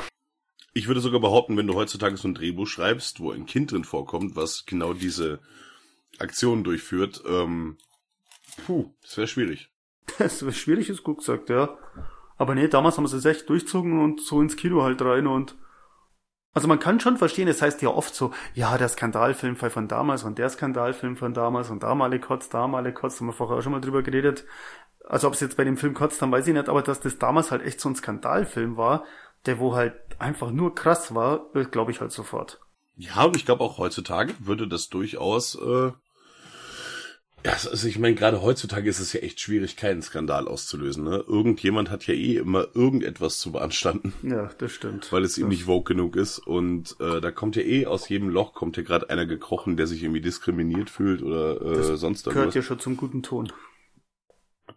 Genau, also ich warte ja nur darauf, auf die God of War Verfilmung, wo Kratos ein Schwarzer ist. Eine schwarze Frau, bitte. Ja, die wo lesbisch ist Karras eine vegan. Schwarze Frau ist, in der LGBTQ-Community, ja genau. Mit einem asiatischen Kind aus Russland. Genau, da warte ich heute noch drauf. Und so ist ja auch keine Frage, dass dass Leute, die das betrifft, dass die sehr unterrepräsentiert waren. Aber man muss einfach, man muss es halt auch nicht mit der Brechstange überall reinpressen, wo es halt einfach nicht reingehört. Ja, finde ich. Du, also, da könnte ich mich stundenlang drüber, gebe ich dir vollkommen recht. Und dann sieht man Damien, wie er eben auch gerade durch die Stadt halt läuft, und er trifft sich mit Chris, also draußen im Freien. Nämlich der Damien war ja eben Psychiater und jetzt Priester, deswegen hat sich eben Chris halt mit ihm verabredet. Jetzt reden sie halt erstmal kurz über dies und das, und dann fragt eben die Chris nach dem Exorzismus. Beziehungsweise wie man an ihn kommt und alles und informiert sich halt einfach bei ihm. Und Damien meint dann halt, Fischer, ja gut, die Zeiten sind halt vorbei, das gibt's eigentlich halt nimmer. Und erzählt ihr aber dann halt mal, was es für Möglichkeiten halt noch gibt und die Kirche macht ihm erstmal einen Test. Also die schicken ja nicht gleich einen Exorzisten halt los, sondern schauen halt erstmal, braucht man da wirklich einen und ist da wirklich der Fall von Besessenheit gegeben oder ist das jetzt nur Fake oder keine Ahnung. Genau, das testet ja die Kirche halt erstmal. Und ja, Chris ist halt schon am Verzweifeln, fängt dann auch wieder an weinen und Damien hat dann das Versprechen abgerungen, so komm, sieh dir wenigstens halt mal an. Als Priester. Schau mal, was du halt dann dazu halt versagst. Und so kommt jetzt eben Damien halt nach Hause zu Chris, also zusammen mit der Chris, und geht eben zu Regan ins Zimmer. Da hört man dann auch wieder, das ist ab jetzt ganz, ganz oft und ganz, ganz oft im Hintergrund, also ich werde es jetzt nicht jedes Mal halt erwähnen, aber ja, wahrscheinlich doch. Man hört jetzt wieder so komische Laute rauskommen aus dem Zimmer, so tierisches, ich weiß gar nicht, wie ich es mal beschreiben soll, Grunzen, Schnarchen, röchelndes Atmen, so eine Mischung aus allem. Ich weiß nicht, ob du es besser beschreiben könntest, aber so. Ja, so ein röchelndes Knurren, so ein. Genau. Aber nicht immer so. Vielleicht. Ja? Vielleicht spiele ich das in der Post-Production einfach hier mal kurz. Ja, bitte, mach das, denn ich weiß immer gar nicht, wie ich es für beschreiben soll, aber es klingt so gut und es ist jetzt nicht so laut, dass man sich denkt, Godzilla bleibt, glaube ich, die ganze Stadt, sondern es ist immer so, ja, ein bisschen mehr wie unterschwellig. Also es ist schon da, aber jetzt nicht so penetrant im Vordergrund halt. Das ist auch oft, wenn sich dann die Leute unterhalten oder später beim Exorzismus, dann hört man es die ganze Zeit im Hintergrund halt und es untermalt das Ganze aber halt so gut, also finde ich auch super. Und bei der Szene war so geil, dann kommen Chris und Damien eben hoch, gehen halt zu Regans Zimmer und dann kommt der Butler halt gerade raus und sein einziger Kommentar im Vorbeigehen, das Ding will nicht angeschnallt sein. Den Satz fand ich irgendwie halt so hart, das Ding will nicht angeschnallt sein. So. Genau, weil Regan ist nämlich mittlerweile quasi ans Bett gefesselt. Aber das will sie nicht, das Ding. Und Damien, das Ding will es. Sagt das ja auch noch vielleicht zur Chris, das ist ja immer noch ihre Tochter eigentlich und alles und nennt sie halt nur noch das Ding. Genau, und ab da, also Damien geht dann rein ins Zimmer und man muss sich jetzt vorstellen, alles was jetzt in dem Zimmer passiert bis zum Ende vom Film, das war ja vorher immer ein eingeräumtes Zimmer halt mit Schränke, Spielsachen, und ist jetzt eigentlich alles weg, das ganze Zimmer ist so dunkel gehalten etwas, das Bett ist halt im Mittelpunkt, auch von der Beleuchtung her und so, darauf halt dann Regan. Und den Rest sieht man jetzt eigentlich gar nicht immer so. Also würde ich mich jetzt fragen, was steht da hinten links im Eck? Ich könnte es nicht sehen, was dunkel ist. Man sieht eigentlich hauptsächlich immer nur das Bett. Regan ist mittlerweile eben auch ans Bett gefesselt, also die Arme so nach links und rechts. Und das komplette Bett ist eben auch mit Laken, Tüchern und so halt verpackt, damit sie sich halt nicht irgendwo an den scharfen Kanten halt verletzen kann, hinschlagen kann oder ähnliches halt. Und sie hat einen Schlauch in ihrer Nase. Und man sieht eben, sie liegt auf dem Rücken, sie hat so ein bisschen schon grüne, ich weiß nicht, ob das Kotze sein soll, aber so grünliches Sabberl-Zeugs auf ihrem Nachthemd vorne drauf. Ihr Gesicht, die Narben und alles werden auch immer fetter und fetter. Also genau, sie schaut schon immer fertiger aus, die Narben werden immer größer. Und Regan spricht eben halt auch mit einer männlichen Stimme jetzt dann gerade. Und sagt ihm am Damien halt auch gleich mal, er soll die Riemen halt losmachen. Damien verweigert und sagt, er will erst mit Regan reden. Und dann hört man aber auf einmal die Stimme, jetzt müssen wir eben nochmal ganz am Anfang, zum Anfang vom Film gehen, wo ja dieser Bettler mal an Damien angesprochen hat, der wo eben zu ihm gesagt hat, Pater, wollen Sie nicht einem alten Ministranten helfen? Auf einmal sagt eben Regan genau diesen Satz, auch genau mit der Stimme von dem Bettler eben. Und dann aber redet Regan sofort wieder als Dämon und sagt eben auch, deine Mutter ist hier drin. Möchtest du ihr etwas ausrichten lassen? Ich sorge dafür, dass sie es erfährt. Damien testet den Dämon dann erstmal und sagt eben so, wie ist der Mädchenname meiner Mutter? Dann musst du ja den wissen, wenn er stimmt. Regan schweigt, zeigt aber keinen Ton. Damien geht auf ihn zu, fragt eben nochmal, wie ist der Mädchenname meiner Mutter? Die Antwort von Regan ist dann, jetzt kommt die Erbsensuppe. Sie macht den Mund auf, das heißt, sie beugt sich kurz davon, macht den Mund auf, aber alles halt in so einer schnellen Sekunde. Und es kommt ein mega großer grüner Kotzestrahl raus, prallt Damien halt voll ins Gesicht und so ein bisschen auf den Oberkörper. Der schaut mal kurz erschrocken, sofort kommt die zweite Ladung halt hinterher. Also deswegen Erbsensuppe, also es wurde Erbsensuppe halt für diesen Dreh oder für diese Szene halt verwendet. Aber sie kotzt ihm einfach mal voll ins Gesicht. Man muss bedenken, Damien steht ja immer noch, man sieht es jetzt nicht genau, aber er kniet jetzt nicht neben ihr und hat sein Gesicht nur 5 Zentimeter weg, sondern er steht halt schon auf 2-3 Meter entfernt. Sie kotzt halt echt, wie als ob es aus dem Feuerwehrschlauch kommt, kotzt ihm ins Gesicht halt. So richtig schön giftgrünes Zeugs.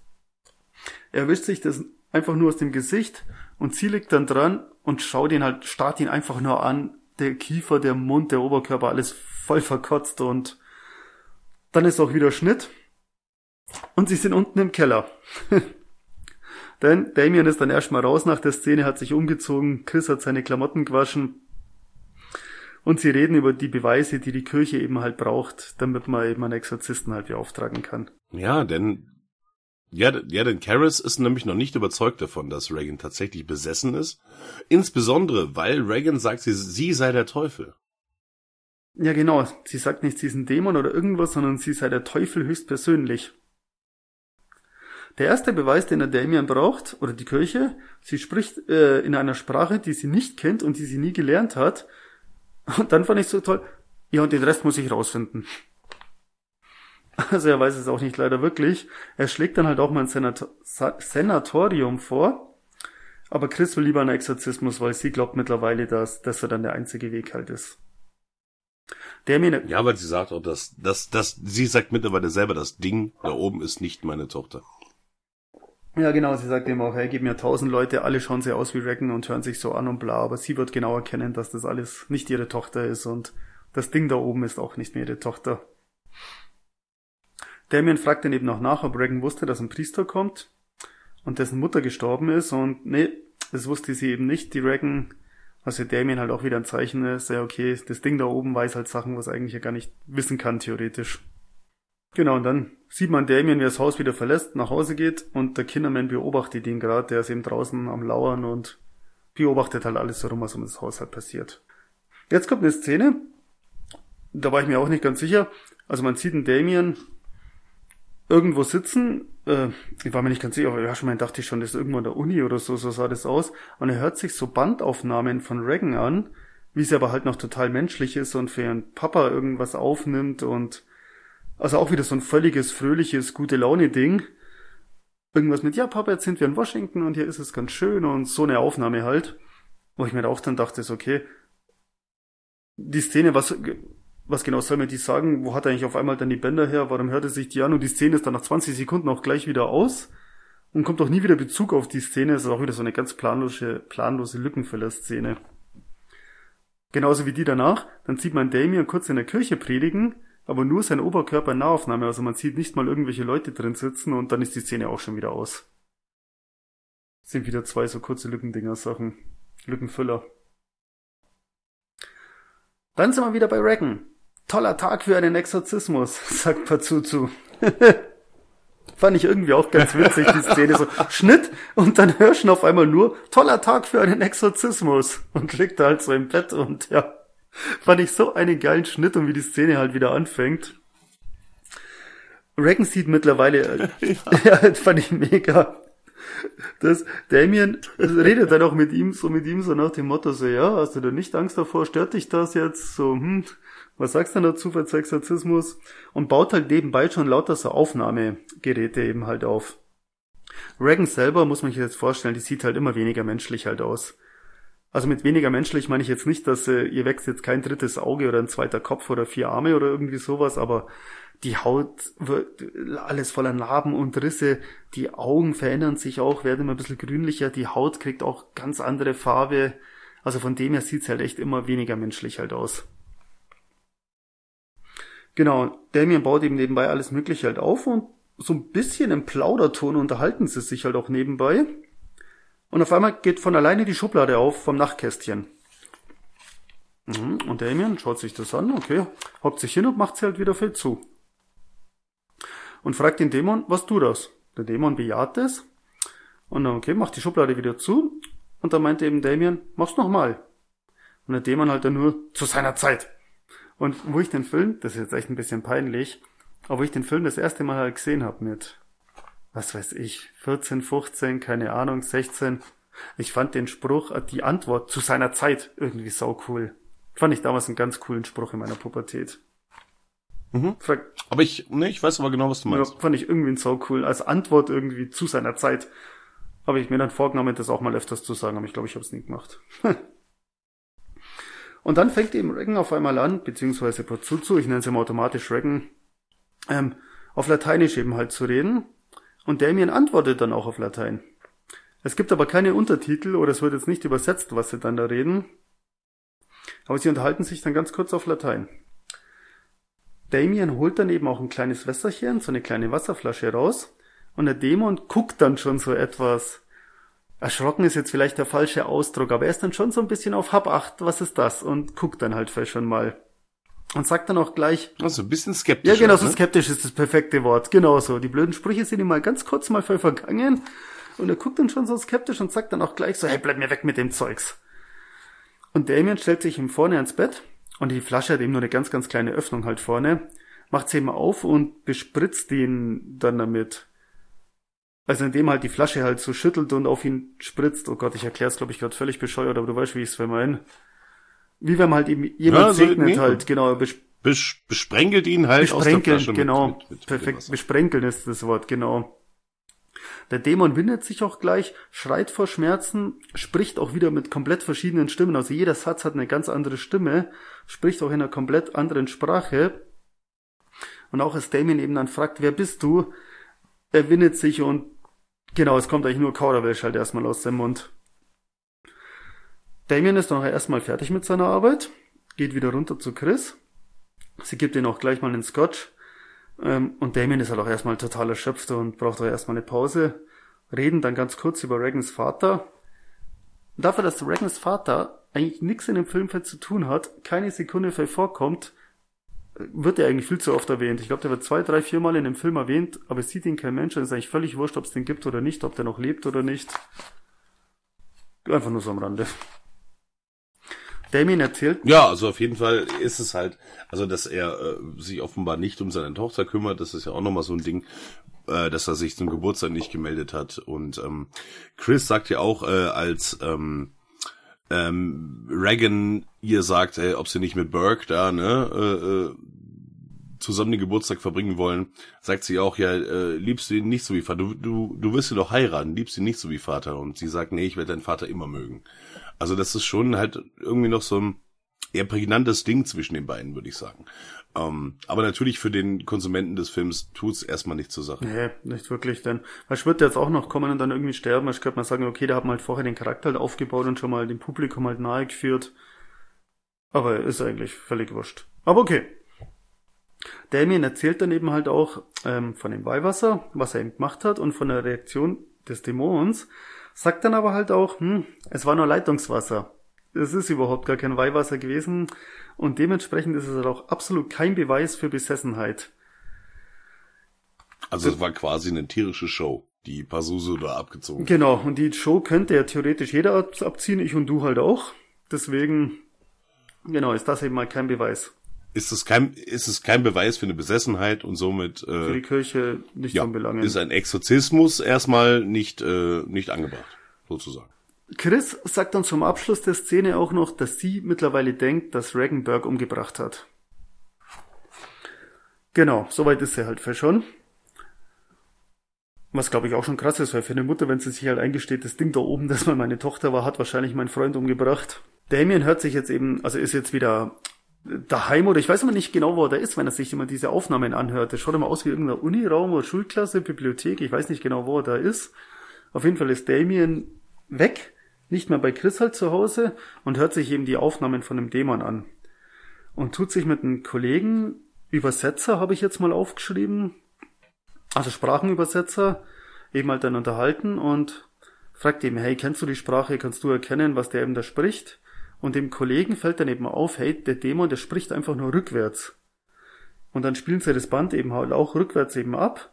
Und dann kommt eben raus, auch wieder eben jeder Satz mit einer anderen Stimme, lass sie sterben, gib uns Zeit, du bist der Priester, ich sehe dich, es ist heiß in deinem Körper. Und die ganzen Sätze halt so ein bisschen dann durcheinander halt. Dann klingelt auch das Telefon. Damien geht halt auch gleich ran und sagt, also man hört nicht, wer man am Ende ist, man hört den Damien eben nur sagen, ja, ich komme gleich. Es ist Sharon. Sharon, also die Angestellte von Chris, ruft ihn an. Das Kindermädchen. Um nach Regan zu sehen. Genau, das Kindermädchen. Und sie möchte auch gar nicht, dass Chris das sieht. Weil auf Regans, man könnte sagen, bewusstlosen Körper beginnen sich Worte abzuzeichnen. Auf ihrem Bauch. So ähnlich wie Narbengewebe. Und da steht dann, help mir, also hilf mir. Was bei der Szene auch so das erste Mal langsam, also davor wird schon immer so ein bisschen angeteasert, aber mittlerweile muss es in dem Zimmer halt auch schweinekalt sein. Also man sieht die Atem, jeden Schnaufer sieht man halt immer dicke Wolken aus den Mündern halt rauskommen. Also in dem Zimmer ist es mittlerweile halt auch total dunkel und schweinekalt. Also so kommt es jedenfalls rüber. Tatsächlich? Ja? Ja, tatsächlich haben sie das Set runtergekühlt mit 4 Kühlaggregaten. Dass es tatsächlich kalt war. Also das sieht man auch, es ist richtig kalt. Genau, jetzt müsste ich nachgucken, also ich habe gelesen, es war 30 Grad Fahrenheit. Wie gesagt, wir wissen ja, die Amis benutzen keinen Celsius, die haben immer noch das Metrische. 30 Grad Fahrenheit muss ich jetzt leider einfach mal on the fly kurz googeln, sind minus 1 Grad Celsius. Ziemlich genau. Ja, okay. Und die haben das mit 4 Aggregaten runtergekühlt, das Zimmer. Und noch kurzer Funfact. Unsere Linda Blair, die lag da natürlich nur in ihrem Nachthemdchen auf dem Bett, in diesem runtergekühlten Zimmer. Und seitdem kann sie es nicht ausstehen, wenn es kalt ist. Was man ihr, glaube ich, auch nicht verübeln kann. So, ja. Oh, übrigens noch ein Trivia, kurzer Fakt, weil das haben wir übersprungen. Auf dieser Bett-Baby-Szene hat sich Linda Blair offenbar eine Verletzung an ihrer Wirbelsäule zugezogen, was sie bis heute beeinträchtigt. Noch die Arme. Wollte ich nicht unerwähnt lassen. Ja, man muss eh sagen, mit Verletzungen, also es haben sich ja mehrere Hauptdarsteller verletzt. Die Chris hat sich ja auch mal verletzt bei einem kleinen Stunt.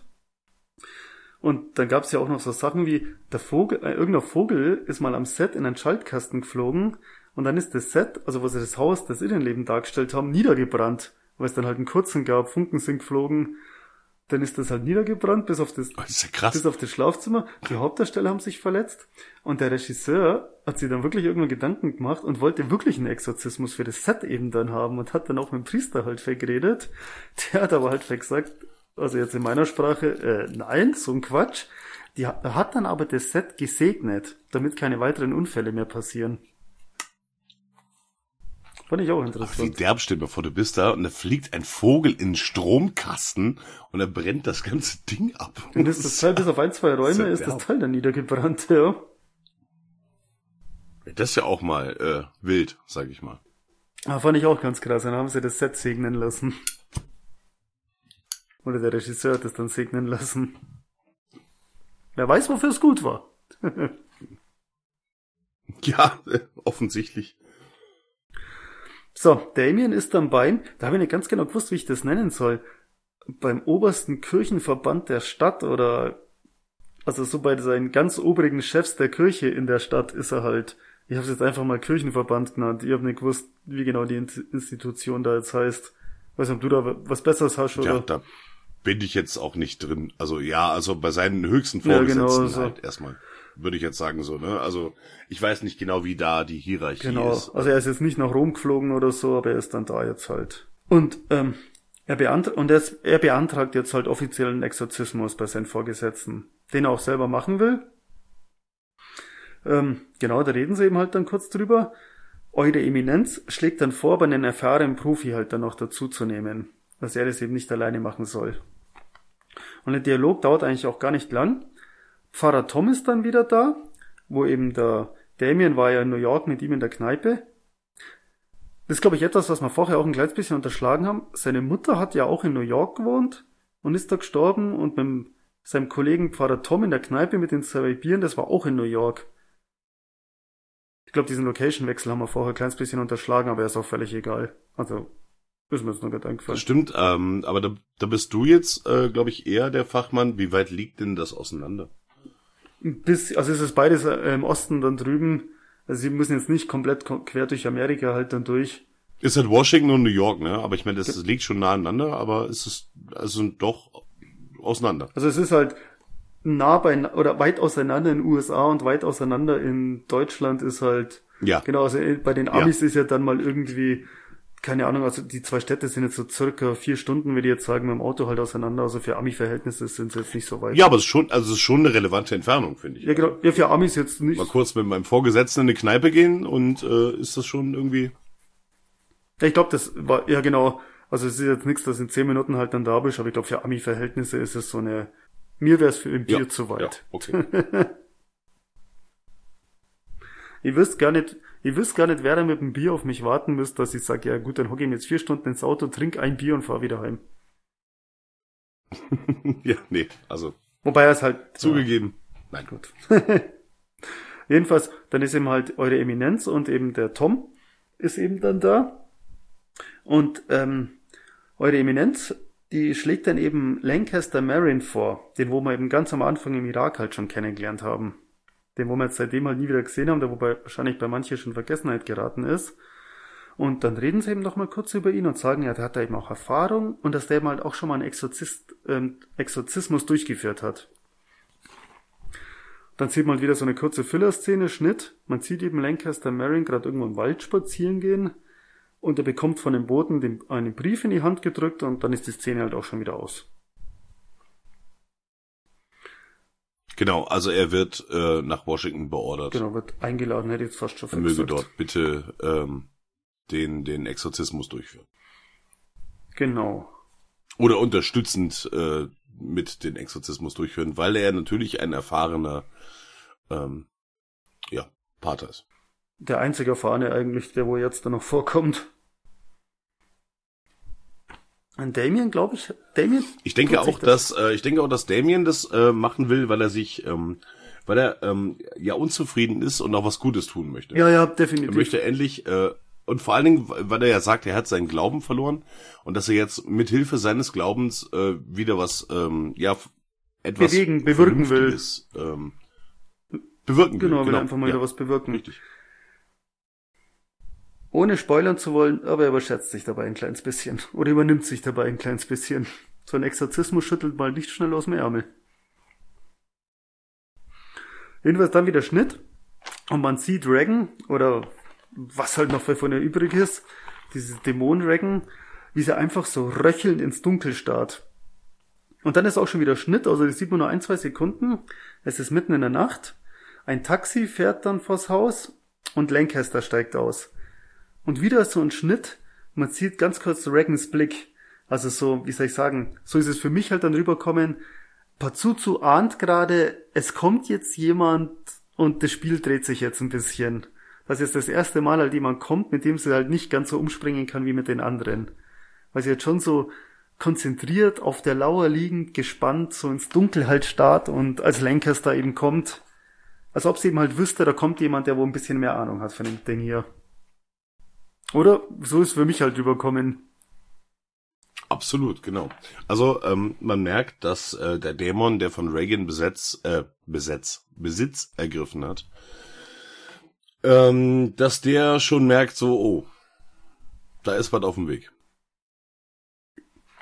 Und Chris lässt ihn natürlich halt auch gleich fair rein. Da gibt's ja übrigens auch ein saucooles Cover von Exorzist-DVD, wie man eben sieht, das Haus in der Nacht. Lancaster Merrin hat eben auch so einen Mantel an und so einen Freddy Krüger-ähnlichen Hut und so eine Aktentasche, wie der eben dann vor dem Haushalt steht. Gibt's auch ein paar ganz coole Cover. Genau, das ist das Cover und das Filmplakat. Werdet ihr auf Instagram sehen. Da habe ich vollstes Vertrauen in dich. Ein sehr, sehr ikonisches Bild, muss ich sagen. Ich mag dieses Bild. Mega. Wenn man den Film kennt und man sieht, also das Ding ist einfach ein geiles Filmposter. Wie eben Pater Merrin genau vor diesem Haus steht, so hoch guckt. Das ist, also man sieht auch, es ist mehr so angedeutet. Es ist mehr wie so eine schattenhafte Facette halt. Man sieht nur Umrisse. Ist alles sehr dunkel gehalten. Genau, nur Umrisse. Ihr werdet das auf Instagram sehen. Es sieht sehr gut aus. Also ich finde das ganz tolles Bild einfach. Und ich finde einfach auch die Szene einfach so toll, wo sie halt darstellt, so dieses, ab jetzt beginnt halt ein ernster Zweikampf. Alles bis jetzt war halt Pazuzu, macht halt, was ich halt will und fickt euch alle, aber jetzt beginnt halt mal ein Kampf auf Augenhöhe, so nach dem Motto. Und das wissen beide Beteiligten halt auch in dem Moment. Von dem her, richtig, genau. Und das merkt man auch, nämlich an der Reaktion von Regan, beziehungsweise an Pazuzu. Es wird ernst. Und jetzt beginnt halt der Exorzismus. Alles vorher war nur, wie du sagst, Spinat zu Ei quasi. Wir haben jetzt alle kennengelernt, wir wissen jetzt, okay, da ist was passiert. Aber jetzt geht's halt erst richtig los. Das merkt man jetzt auch spätestens. Chris lässt jetzt eben Merrin halt rein. Und da trifft er halt auf Damien und die begrüßen sich und geben sich halt auch die Hand. Und genau dann hört man halt auch aus dem ersten Stock ein ganz lautes Nein von Regan bzw. von Pazuzu halt ausschreien. Genau, und Merrin schickt dann auch Damien halt gleich los, ein paar Sachen halt zum Holen. Wir brauchen Weihwasser, wir brauchen das. Also er will halt auch sofort halt anfangen. Genau. Ja, keine Zeit macht verlieren. Sich auch jetzt gleich an die Arbeit. Man sieht da noch kurz das Kindermädchen Sharon im Keller hocken und Radio hören. Keine Ahnung, warum man das sieht. Aber sie hockt halt im Keller und hört Radio. Ja, vielleicht, also ich habe die Szene gerade nicht im Kopf, aber vielleicht will sie sich ablenken und nichts damit zu tun haben und nichts mitbekommen oder so. Ach, das will sie bestimmt. Aber da habe ich mir auch gedacht, dass sie das extra gedreht haben. Das war wahrscheinlich auch echt nur, damit man sagen kann, ja, der Director's Cut, der ist 20 Minuten länger. Pater Merrin ist dann bei dem Wohnzimmer und betet so vor sich hin. Und Chris kommt dann ebenfalls zu ihm, fragt ihn eben auch, hey, möchtest du einen Tee? Fragt er nach einem kurzen Moment, möchtest du auch einen Schnaps in deinen Tee? Scotch-Schwäben-Lieber. Er kriegt... Scotch-Schwäben-Lieber, glaube ich, sagt er. Aber er kriegt ja, ihm wird dann angeboten, ob er einen Schnaps in den Tee rein will. Und er sagt dann schon wie, so, ich bin gerne manchmal schwach. Und ja, sie schüttet ihm halt einen rein. Genau. Unterhalten sich halt dann noch für kurz und genau... Damien ist dann wieder da und sie ziehen sich beide um, ziehen sich dann eben so, wie beschreibe ich es jetzt am besten, die Sachen eben an. Ja, diese zeremoniellen, typischen Priestergewänder. Ja, genau, wie sie eben auch halt eben zum Gottesdienst oder so anhätten. Merrin gibt dann eben nochmal dann die Regeln vor und versucht ihm einzubläuen, Pazuzu ist ein Lügner. Der wird dich halt immer halt nur belügen, wenn er gut Lügen tut, dann wird er auch noch die Wahrheit manchmal halt mit reinmischen, aber man darf ihm halt nichts glauben und auf nichts halt hören, was er halt versagt. Das versucht halt Damien halt nochmal ganz gut einzubläuen. Und dann gehen sie jetzt eben beide halt zu Regan. Aus ihrem Zimmer hört man halt immer noch im Dauerfeuer so nichtmenschliche Laute, so ein Wehklagen ist dann auch immer dazwischen, so Schreie hört man dann auch immer wieder mal. Aber es geht schon in die Richtung Wehklagen diesmal halt. Genau, Merrin fragt dann eben halt Chris noch, die steht eben vor der Türe, wie der zweite Vorname von Regan ist. Theresa. Ist der Name, das kommt mir jetzt gerade erst, der Name ist danach aber auch nie wieder vorkommen, gell? Der hat sie, weil ich mir nämlich dann in der Sekunde, wo ich das angeschaut habe, und dachte, ja, dann stellt er ja wahrscheinlich auch wieder so eine Falle wie mit dem Mädchennamen. Aber er hat eigentlich den Namen nie benutzt, oder diese Info, gell? Nee, okay. Er hat sie zwar gefragt, aber es kam nicht mehr vor. Der kam dann auch nicht mehr vor, ja, okay. Jedenfalls, beide gehen jetzt eben zu Pazuzu ins Zimmer, machen sich bereit, legen eben ihre Sachen halt dann hin. Es ist auch voll die... Es bedrückende Stimmung, also beide reden erstmal halt nichts, alles ist ruhig, alles ist dunkel, wie vorher eben halt schon beschrieben, dann der ganze Raum. Man hört den Dämon. Genau, also der Tom hat es eben beschrieben, der Raum ist wirklich, also es ist alles dunkel, man erkennt kaum was außerhalb dieses Bett, das sieht man, das ist quasi erleuchtet und außenrum ist alles düster. Es ist eine sehr beklemmende, bedrückende Stimmung in diesem Raum. Es ist sehr kalt, man sieht den Atem. Wie gesagt, es wurde runtergekühlt auf -1 Grad. Und ja, man sieht, wie sie aus dieser warmen Wohnung, diesem warmen Haus, in dieses Zimmer kommen. Und es ist alles sehr, sehr düster, bedrückend und kalt.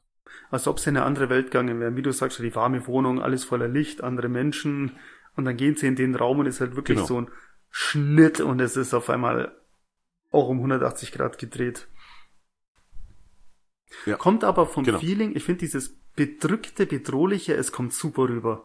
Also man merkt halt wirklich, hey, wir sind jetzt nicht nur in einem anderen Raum, location-mäßig, sondern hier ist halt auch wirklich alles anders. Also ich finde, das kommt auch voll rüber, so von der Atmosphäre her. Finde ich's top gemacht. Ja, ich find's auch großartig, dass sie das runtergekühlt haben, diesen Atem vor dem Mund beim Reden und so. Das ist, es macht eine ganz bedrückte Stimmung. Brutal. Einfach. Ja. Sehr gut gemacht. Auch die Lichtverhältnisse sehr, sehr gut gewählt. Es sieht auch heute immer noch hervorragend aus. Ich weiß, es ist ein alter Film, aber der ist gut. Auch heute noch. Top. Ne? Also die zwei machen sich dann halt bereit, packen ihm ihre Sachen halt so langsam halt aus, bekreuzigen sich nochmal. Der Dämon legt dann halt auch gleich halt los. Und spricht sie an. Steck deinen Schwanz in ihren Arsch. Fick die Fotze deiner Mutter, du versiffter Schwanzlutscher. Genau. An diesen Tonfall muss man sich halt gewöhnen in dem Film. Ja. Genau. Ja, ich find's ja toll.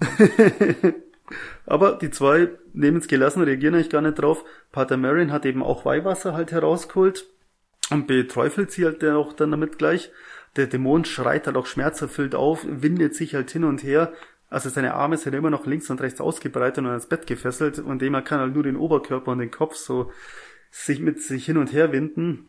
Er kniet sich dann auch neben sie hin, also neben ihren Oberkörper. Auf dem Boden kniet er sich, den Oberkörper eben auf ihrem Bett und betet das Vaterunser.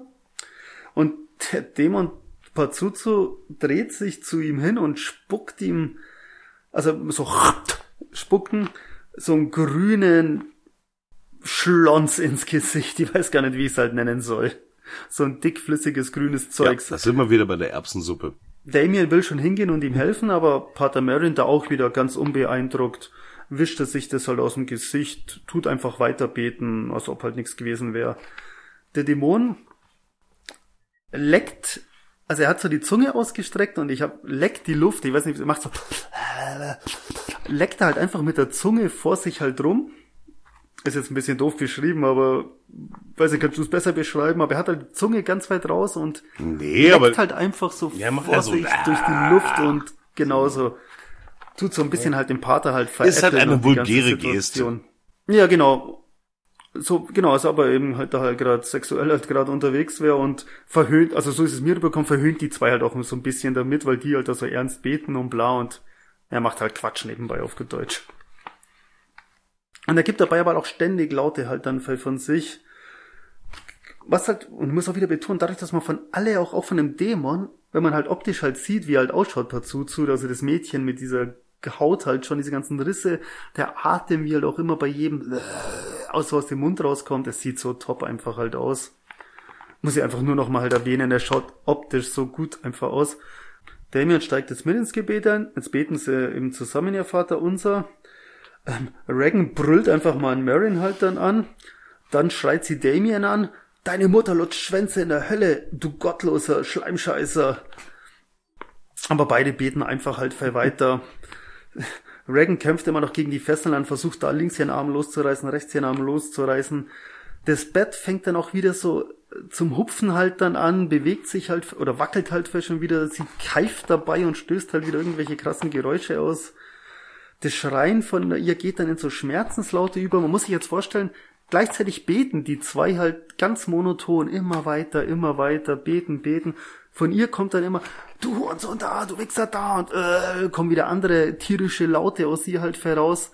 Also ich kann es euch gar nicht so beschreiben, aber dieser Kampf zwischen den beiden, die halt nur mit Gebeten, sie halt nur mit ihren Wehklagen, denn sie spürt das Gebet halt schon, genau. Schreit dann halt auch mal wieder für Schmerzen zwischendrin, dann kommt aber auch wieder ein Kampfschrei, was halt auch gar keinen Bock mehr drauf hat, dann versucht sie wieder zu beleidigen, um sie rauszubringen, und es geht halt beides im Dauerfeuer. Alle drei Personen halten ja nicht eine Sekunde die Klappe sozusagen.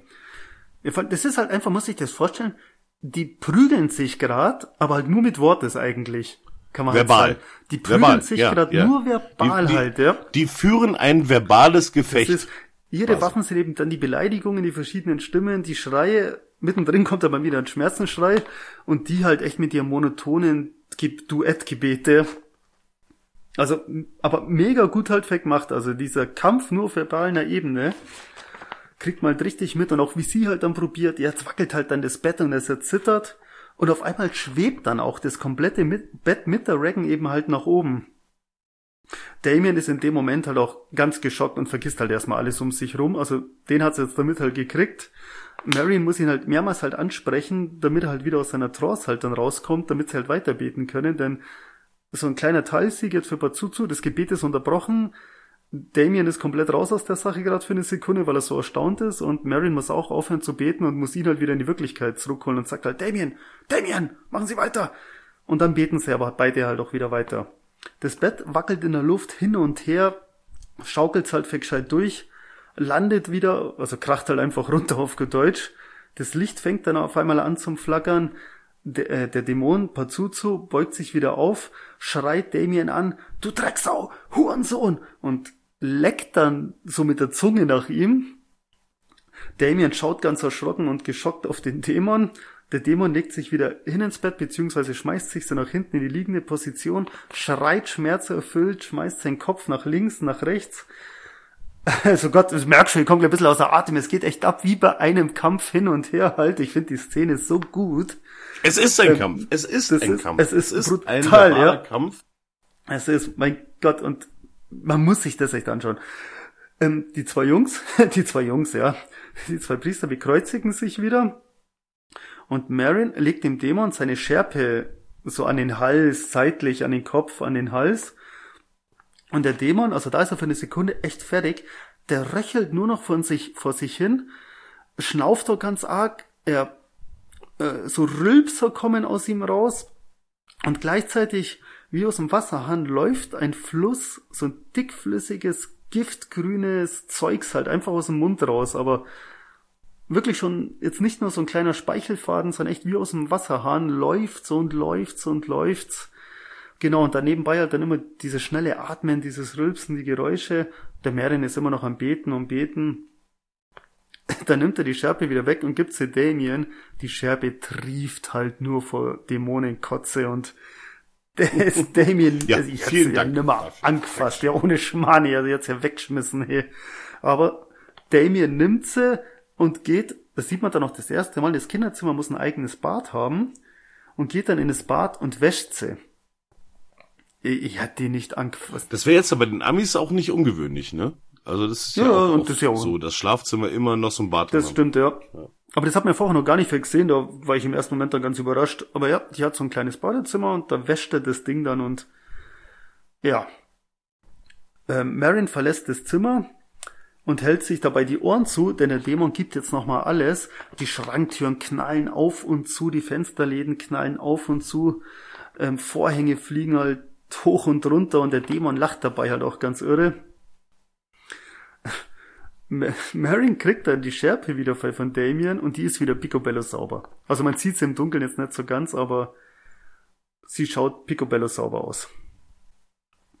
Und dann kriegt der Merrin auf einmal kurz einen Hustenanfall. Wir haben ja vorher schon mal gesagt, der ist ja auch nicht mal so ganz gesund und nicht mal ganz der Jüngste, der gute Mann. Und dann verliert er mal für eine Sekunde auch selber mal die Fassung und hat von dem Dämon die Schnauze voll. Und so faustschwingend mit der Faust über den Kopf schreit er den Dämon an. Ich treibe dich aus, du unreiner Geist. Steck ihn dir in den Arsch, du schwule Sau, schreit der Dämon halt dann zurück. Also es geht halt echt hin und her. Merrin betet aber beim Bereitsfall schon wieder, als die Antwort halt kommt. Über ihm kriegt die Decke halt dann auch schon Verrisse, bricht auch total auf. Also die Decke bricht jetzt nicht runter, aber es ist auch schon kein Riss mehr, sondern die Decke bricht auf. Ein Schrank fällt um, die Türe zum Bad, wo Damien gerade noch drin war, fällt so dermaßen hart ins Schloss, dass die ganze Türe halt schon einen riesen Riss bekommt. Merrin ist aber völlig unbeeindruckt von dem Ganzen, betet und betet. Der Dämon schreit ihn halt nur an, schreit durch die Gegend. Fick ihn! Fick ihn! Beide Priester knien sich jetzt ans Bett.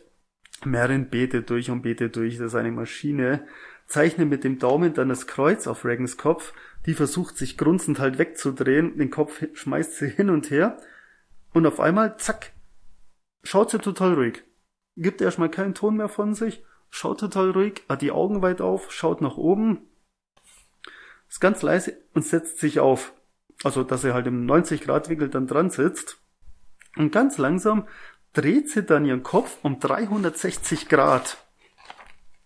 Also einmal schön außenrum. Aber auch so richtig schön langsam. Es ist nicht irgendwie so ganz schnell, dass man sich als Zuschauer denkt, oh, was war jetzt das? Sondern sie drehen so richtig schön langsam einmal außenrum. Daraufhin erbebt das ganze Zimmer kurz. Beide fallen auch um. Also Damien und Pater Merrin. Haut's beide von den Füßen, weil von der Erschütterung, beten aber halt beide weiter. Der Pazuzu schreit dann auch gleich wieder an Damien an. Du hast deine Mutter getötet, du hast sie verrecken lassen. Das wird sie dir nie verzeihen, du verfickte Sau. Schweinepriester! Schreiend wirft sie sich dann wieder nach hinten. Also sie war ja gerade immer noch in der sitzenden Position. Wirft sich wieder nach hinten, schreiend, dass sie eben so liegt. Die Bettdecke fliegt einfach mal dann durch den Raum.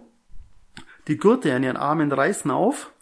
Und sie ist frei sozusagen. Und auf einmal ist sie aber wieder ganz leise. Gibt erstmal keinen Ton von sich. Die Augen sind jetzt auch komplett weiß im besten Anatheka-Style.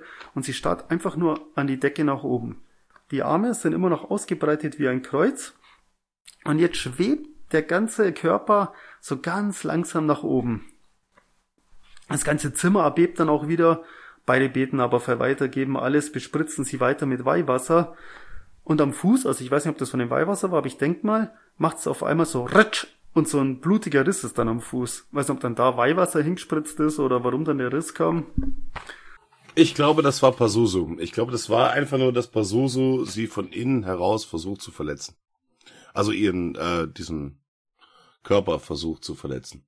Auf jeden Fall kriegt sie da am Knöchel eben dann halt einen Riss, Herrgott, na. Und sie schwebt dann so auf... Sie schwebt dann auf der Stelle über dem Bett, aber ganz ruhig, also sie sagt keinen Ton und nix. Sie schwebt da einfach über dem Bett und dann landet sie langsam wieder.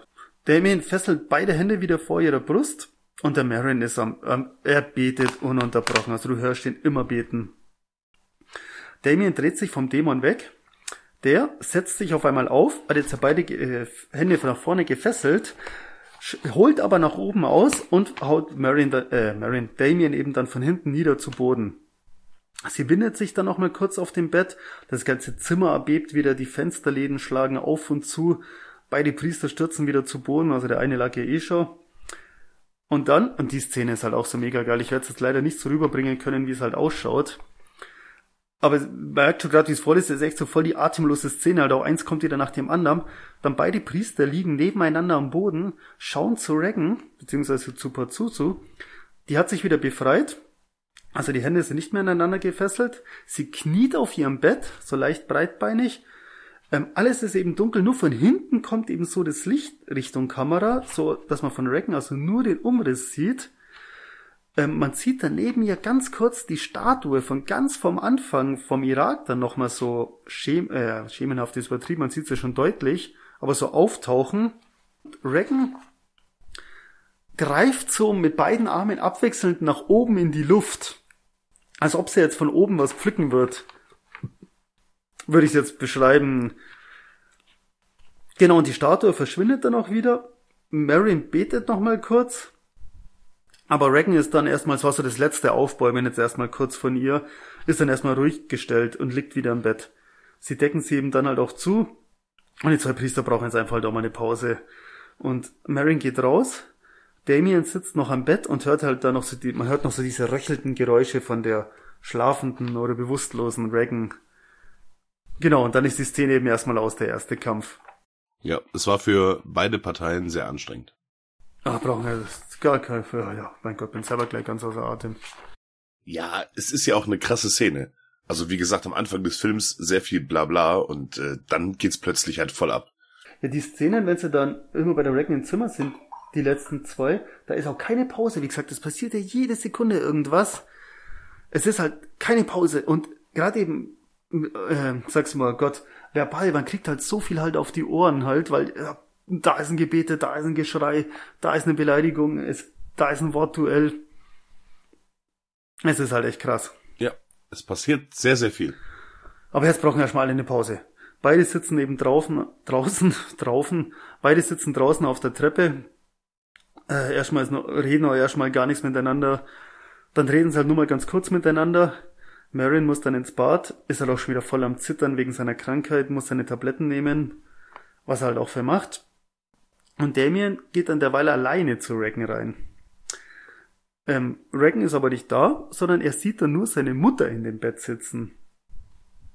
Und hört dann halt auch wieder die Geräusche, wo er eben damals in der Irrenanstalt war, so diesen Alltagslärm der Irrenanstalt, nenne ich es jetzt mal, hört man so im Hintergrund.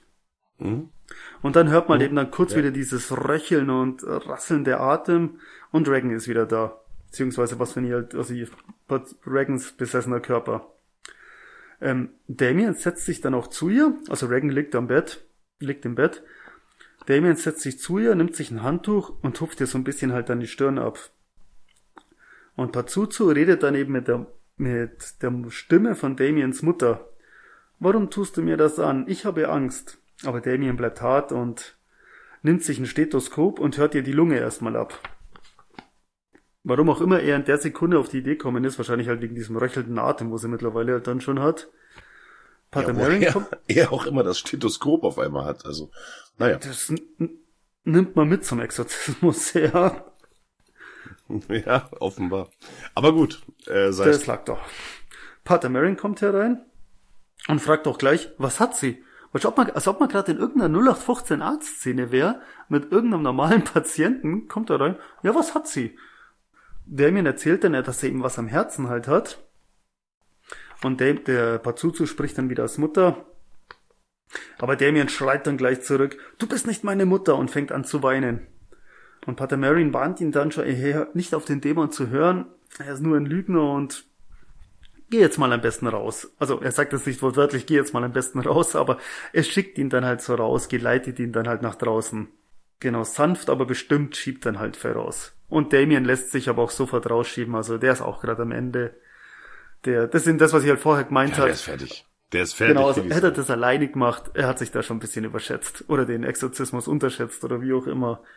Also alleine wäre das, glaube ich, ganz anders ausgegangen, wenn Damien da alleine reingegangen wäre.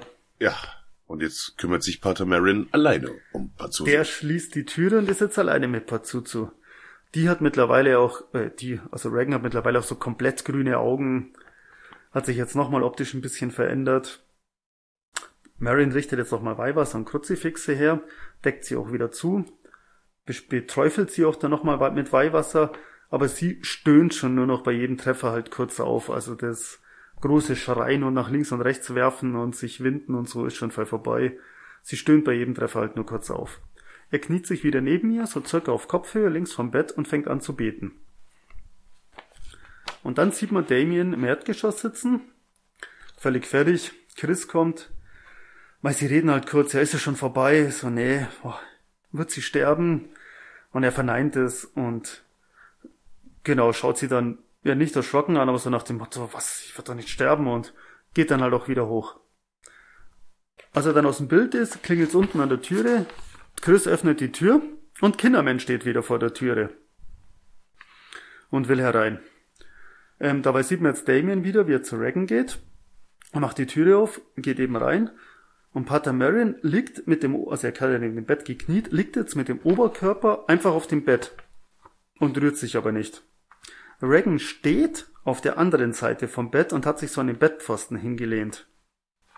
Damien eilt, also beachtet Regan eigentlich gar nicht, eilt rüber zu Merrin, will ihm zur Hilfe eilen, legt ihn auf den Boden und man sieht dann auch so die auslaufende Flasche Weihwasser liegt da halt schon. Und anscheinend Pater Merrin rührt sich nicht. Und ich weiß gar nicht, wie ich sagen soll. Dann sieht man ganz kurz Regan und der Blick, wie sie da zuschaut, so auf der einen Seite so völlig hohl irgendwie, so mit leicht offenem Mund, so auf der anderen Seite aber auch so voll so kindliche Neugier, so jetzt habe ich den Ameisenhaufen, angezündet und bin ganz erstaunt, was jetzt passiert.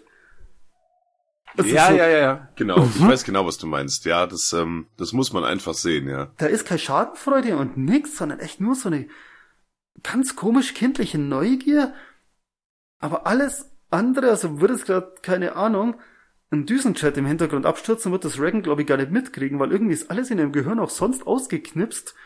Alle Synapsen sind gerade nur auf, was passiert denn da? Aber echt, wie gesagt, nicht so schadenfreudig, so, er ist tot, na, hilf ihm halt, sondern einfach nur so, oh. Also ganz, genau, ich weiß gar nicht, wie ich es sonst beschreiben soll. Ja, aber es ist schon so. Mhm. Ja, aber Pater Merrin ist tot. Ja, genau, Pater Merrin ist tot. Man weiß nicht, wie, wo, was. Also Damien schlägt dann halt auch so aufs, mit 2 Händen auf sein Herz halt ein, so die Herzmassage der damaligen Zeit. Aber der Pater ist tot. Denn wir erinnern uns natürlich, Pater Merrin hat ein Herzleiden. Ich glaube auch, dass es so blöd klingt, dass das ein Zufall war, dass er jetzt in der Szene gestorben ist und dass deswegen Regan halt so ein bisschen baff ist, so, okay, was ist jetzt? Ich habe gar nichts gemacht, wieso ist er jetzt auf... Weißt du, wie ich es meine? Dass Regan jetzt so ein kleines bisschen überrascht worden ist durch den Tod von Pater Merrin und sich denkt so, wie, will er mich jetzt verarschen? Ist das jetzt irgendein neuer Trick? So, auch nämlich mit der nächsten Reaktion von Regan, nämlich erst dann klar ist, okay, der Pater ist wirklich tot, Damien kann mir auch nicht helfen, fängt sie nämlich an zum Kichern. Und da ist dann, glaube ich, anscheinend hat sie jetzt so richtig realisiert, okay, der ist jetzt echt gerade einfach gestorben, während er mich fertig machen wollte, von alleine, ich muss gar nichts machen, der alte Sack ist einfach tot umgefallen und, ja, Pech gehabt. Und das begeistert sie halt gerade ein bisschen. Und sie tut dabei auch wieder so kindlich so die Hände vor den Mund heben, wie so schamhaftes Kichern und so ein bisschen die kleinen Fäustchen halt vom Mund, als ob sie das Kichern halt noch verdecken würde. Also da ist Pazuzu gerade brutal kindlich in dem Moment. Ja, und jetzt hat Damien die Schnauze voll. Ja, das war's jetzt. Also jetzt ist hier nichts mehr fein mit Beten. Du dreckiges Hurenvieh, schreit er sie an, packt sie, schleudert sie zu Boden, setzt sich auf sie drauf, haut ihr erstmal ein paar mit der Faust links und rechts halt rein und schreit sie an, nimm mich! Und der Dämon wehrt sich halt so ein bisschen, versucht Damien halt wegzudrücken und da dachte ich mir auch, bei all der Power, wo der Dämon hat, wenn er Damien jetzt wirklich voll von sich runter haben will, müsste er eigentlich nur einmal schnipsen und der wird wahrscheinlich 3 Meter nach hinten halt verfliegen. Aber er kämpft, so wie ein Kind halt kämpfen wird, sag ich halt mal. Er ist überhaupt so mega kindlich in der Szene. Ich weiß nicht, warum er das auf einmal halt ist, aber in der Szene ist er auf einmal super kindlich. Naja, vielleicht ist er auch gar nicht so mächtig, wie er vorgibt zu sein. Das kann auch fair sein, dass er echt noch ein kleiner Pause halt ist. Ja gut, wobei, der hat vorher schon Leute durch den Raum geschmissen und so. Deswegen sage ich, er hat das ganze Bett hochgehoben aber vielleicht ist er jetzt einfach halt dazu erschöpft just in diesem Moment. Man weiß es nicht. Aber in dem Moment schreit Pater Damien, nimm mich! Genau. Und der Dämon wehrt sich eben, versucht Damien halt noch so ein bisschen runter zu hauen. Und die Kamera filmt so von vorne auf Damiens Kopf, der wo er nach unten schaut auf den Dämon. Und auf einmal hebt er aber so den Kopf und schaut so starr einfach nur in die Kamera halt rein. Also schaut starr in die Ferne und Richtung Fenster auch. Also die Kamera ist jetzt auch da, wo das Fenster eben ist. Und im Hintergrund hört man dann schon so ganz leicht ein menschliches Kind weinen. Und auf einmal kriegt Damien dann auch so grünliche Augen und ganz kurz blitzt und schaut wieder auf das Fenster, dann wird das Fenster gefilmt und ganz kurz blitzt vor dem Fenster auch ein Gesicht auf. Und ich konnte aber nicht erkennen, was für ein Gesicht das war. Nicht dieses Dämonengesicht, wo wir vorher schon mal viel gesehen haben, sondern irgendein anderes. Aber ich konnte es auch, als ich Standbild gemacht habe und alles, ich konnte nicht erkennen, was für ein Gesicht das sein soll. Dass das von seiner Mutter war, oder ich habe es leider nicht erkennen können. Nee, müsste ich jetzt auch noch mal. Also auf jeden Fall geht Pazuzu offenbar in den Körper von Pater Damien. Und Damien stürzt sich, in dem Moment, wo er besessen wurde, stürzt er sich aus dem Fenster und auch diese besagte Treppe hinunter, wo wir eben gesagt haben, das ist, also rein realistisch wäre das nicht zu performen, aber der Film möchte uns das weismachen und er stürzt sich als Besessener die Treppe herunter und Regan ist nicht mehr besessen. Kurz bevor er aber springt, versucht Pazuzu noch Regan umzubringen. Man sieht dann noch aus der Sicht von Damien, wie er so beide Hände so in Würgehaltung, so Richtung Hals von Regan eben halt geht, die wo weinend am Boden liegt. Und dann schreit Damien eben auch so, nein! Und dann springt er eben aus dem Fenster. Zusammen mit Pazuzu sozusagen. Also es ist so, genau, also es stellt sich so dar, dass der Dämon in Pater Damien übergeht. Und dass der Dämon dann noch versucht, seinen vorherigen Träger, nämlich Regan, umzubringen, aber dass Damien noch so diese Gewalt hat darüber, zu sagen, nein, das machen wir nicht. Und er springt aus dem Fenster, um sie umzubringen, um dann quasi auch damit diesen Dämon aus der Welt zu holen. Das ist für mich das Ende. Oder? Ja, genau. So hätte ich das auch gesagt. Ja, genau. Ja, genau. Genau. Also er merkt, dass der Dämon ihn übergeht und bringt sich dann selbst um, um diesen Dämon halt quasi, ja, aus der Welt zu nehmen, sozusagen. Denn der Dämon, wenn er erst unten tot an der Treppe liegt, ist kein Körper in der Nähe. Okay, gut. Man weiß nicht, wie weit oder wie viel Entfernung er bis zum nächsten Körper halt braucht, aber er stürzt sich halt mit dem Dämon runter, genau. Und rettet somit in der Sekunde eben auch die Regan, weil, wie gesagt, der Pazuzu hat ihn ja schon dazu gezwungen, sie zu erwürgen und da springt halt dann auch gleich aus dem Fenster um, Regan rettet er auch damit. So gesehen ist es natürlich die Frage, braucht ein Dämon, hat er da irgendwelche, wie kam der Dämon überhaupt in Regan, warum war es Regan? Es gibt keinen Hintergrund für irgendwas, also falls man da irgendwelche Fragen stellen will, genau. Genau, selbst wenn er sich als Träger umbringt, heißt das, dass der Dämon aus der Welt ist, man weiß es nicht, es wird nicht aufgelöst, aber so wird dieser Film aufgelöst und Regan ist jetzt wieder die alte Regan. Und Pater Damien hat sich selbst geopfert, weil er ja ein sehr gebeutelter Mensch war und hat sich jetzt quasi für das Gute geopfert, sein Leben gelassen, um wenigstens noch mit seinem Glauben einmal was Gutes zu tun. Ja. Das sieht man mal. Die ganze Exorzismus, ganze Beten, er packt sich einfach, schreit sie an, du dreckiges Hurenvieh, gibt dir ein paar Faustschläge mit, springt aus dem Fenster und gegessen ist der Käse. Er hätte es doch alleine machen sollen. Also wenn du es so sagst, ist es ja ziemlich easy eigentlich. Dreckiges Hurenvieh, nimm mich! Ja, bis auf das aus dem Fenster springen, das ist dann halt schwierig, aber er hätte es doch gleich alleine machen sollen, ja. Du dreckiges Hurenviech. Mit Gewalt geht doch alles. Scheiß auf das Beten. Ja, eben. Schellen links und rechts. Habe ich schon immer gesagt. Hey, wenn so ein alter Fernseher mal nicht funktioniert, ne, da hat man dem auch links und rechts mal eine mitgegeben, da ging das wieder. Ich würde ja sagen, Gewalt ist doch natürlich eine Lösung. Ist nicht die beste Lösung, aber Gewalt ist auf jeden Fall eine Lösung. Ja, und meine Freunde, das war der Exorzist. Wir warten noch ganz aus, ist er noch nicht. Jetzt kommen noch ein paar unnötige Dialoge. Stimmt, wir haben noch einen kleinen Epilog. Aber die kann man... Magst du uns den kleinen Epilog noch erzählen? Kann man, glaube ich, einigermaßen schnell... Also an sich ist der Film jetzt nämlich aus, kann man halt sagen. Aber bei Chris und Kinderman, der Kinderman ist ja kommen, die hören das natürlich und kommen jetzt hoch. Regan sitzt in der Ecke und weint halt und ruft nach ihrer Mutter. Chris kommt rein, bleibt aber erstmal in der Türe halt für stehen. Also wahrscheinlich eine Mischung aus...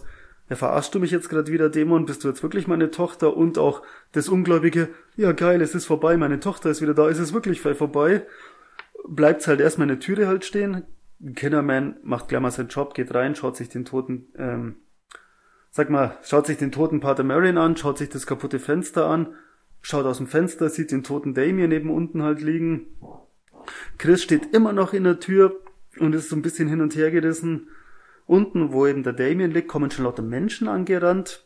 Weiß nicht, wo in der Nacht, mitten in der Nacht auf einmal aus 10 verschiedenen Richtungen von dieser fetten Hauptstraße 10 Menschen hergerannt kommen. Und auf einmal sind 50 Leute um die Leiche rum, also ein Riesenpulk ist auf einmal da. Die Polizei kommt 10 Sekunden später halt auch schon, also es geht im Zeitraffer halt ab. Und so langsam geht Chris jetzt auch mal Richtung Tochter. Der Kinderman ist total baff, denkt sich, was ist denn hier voll passiert? Chris und Regan liegen sich weinend in den Armen. Man sieht dann Vater Dyer, habe ich das richtig ausgesprochen? Den hat man auch schon länger... Dyer? Mein Herrgott, also mit dem Namen habe ich es gar nicht. Den Dyer hat man auch schon wieder halb vergessen.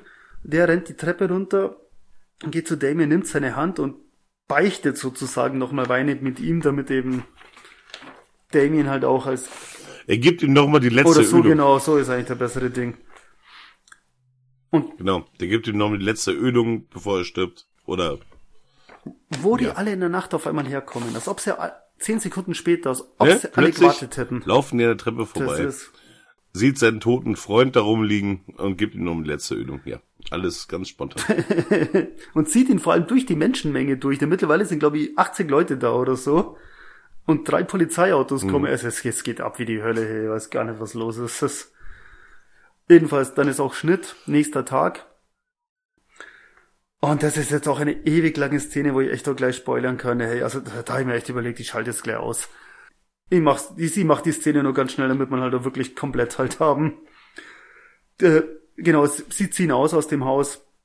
Chris zieht ihm aus, sie packen ihre Sachen, packen alles ins Auto. Chris verabschiedet sich halt noch vom Kindermädchen, ruft nach Regan. Draußen ist Vater Dyer, beobachtet halt alles. Sie redet, Dyer, Herrgott, nein, ich krieg den Namen nicht raus. Dyer. Das ist, Gott. Sie unterhält sich, also Chris und er unterhalten sich halt nochmal kurz, erzählt dann eben auch, Regan kann sich an gar nichts halt erinnern, die weiß überhaupt nichts mehr. Regan kommt dann auch raus und sieht noch ein kleines bisschen, wie die Haut halt noch so ein bisschen zerschunden und zerkratzt halt ist, aber sie schaut schon wieder voll menschlich halt aus. Sie erkennt, dass er ein Geistlicher ist und küsst ihn dann gleich mal dick auf die Wange. Sie kann sich zwar nichts mehr erinnern, aber weiß wahrscheinlich irgendwo ganz tief im Inneren so, hey, so ein Geistlicher hat mir doch geholfen oder verbindet da halt irgendwas Positives. Dann steigen eben Chris und Regan ins Auto und fahren los. Die Regan winkt nochmal zum Abschied. Dyer geht zur Treppe und starrt nochmal runter. Dann dreht er sich um und geht. Dann kommt Kinderman nochmal und will eben gerade ins Haus. Sie reden halt dann nochmal kurz miteinander. Ja, Regan geht's halt gut und bla und blub. Und dann, ja, willst du ins Kino gehen? Na, hab den Film schon gesehen. Sollen wir was zusammen essen gehen? Ja, gehen wir zusammen essen. Und dann kommen die Credits. Die Credits schauen ganz cool aus. Komplett schwarzer Hintergrund und so eine ganz starke, knallrote Schrift ist es eben. Also schwarz-rot passt ja immer gut, aber es ist echt so ein leuchtendes Rot. Und nicht leuchtend, aber so ein richtig starkes Rot. Die Credits, fand ich, waren schön gemacht. Und dann ist der Film aus. Jo. Ja, und das, meine Freunde, war Der Exorzist. Director's Cut. Falls ihr noch nicht gesehen habt, schaut ihn euch auf jeden Fall an. Es ist immer noch ein echt toller Film und absolut eine Ikone in seinem Genre. Nee, also man muss echt sagen, aber der Film hat einen... Kein Director's Cut. Den Director's Cut haben wir vorher schon gesagt, ist nicht immer gut. Aber der Film hat einen Bodycount von, wenn ich mir jetzt nicht erzählt habe, 3 Leute, Burke und 2 Pfarrer. Und das war's eigentlich. Der Film hat so gut wie gar keinen Bodycount.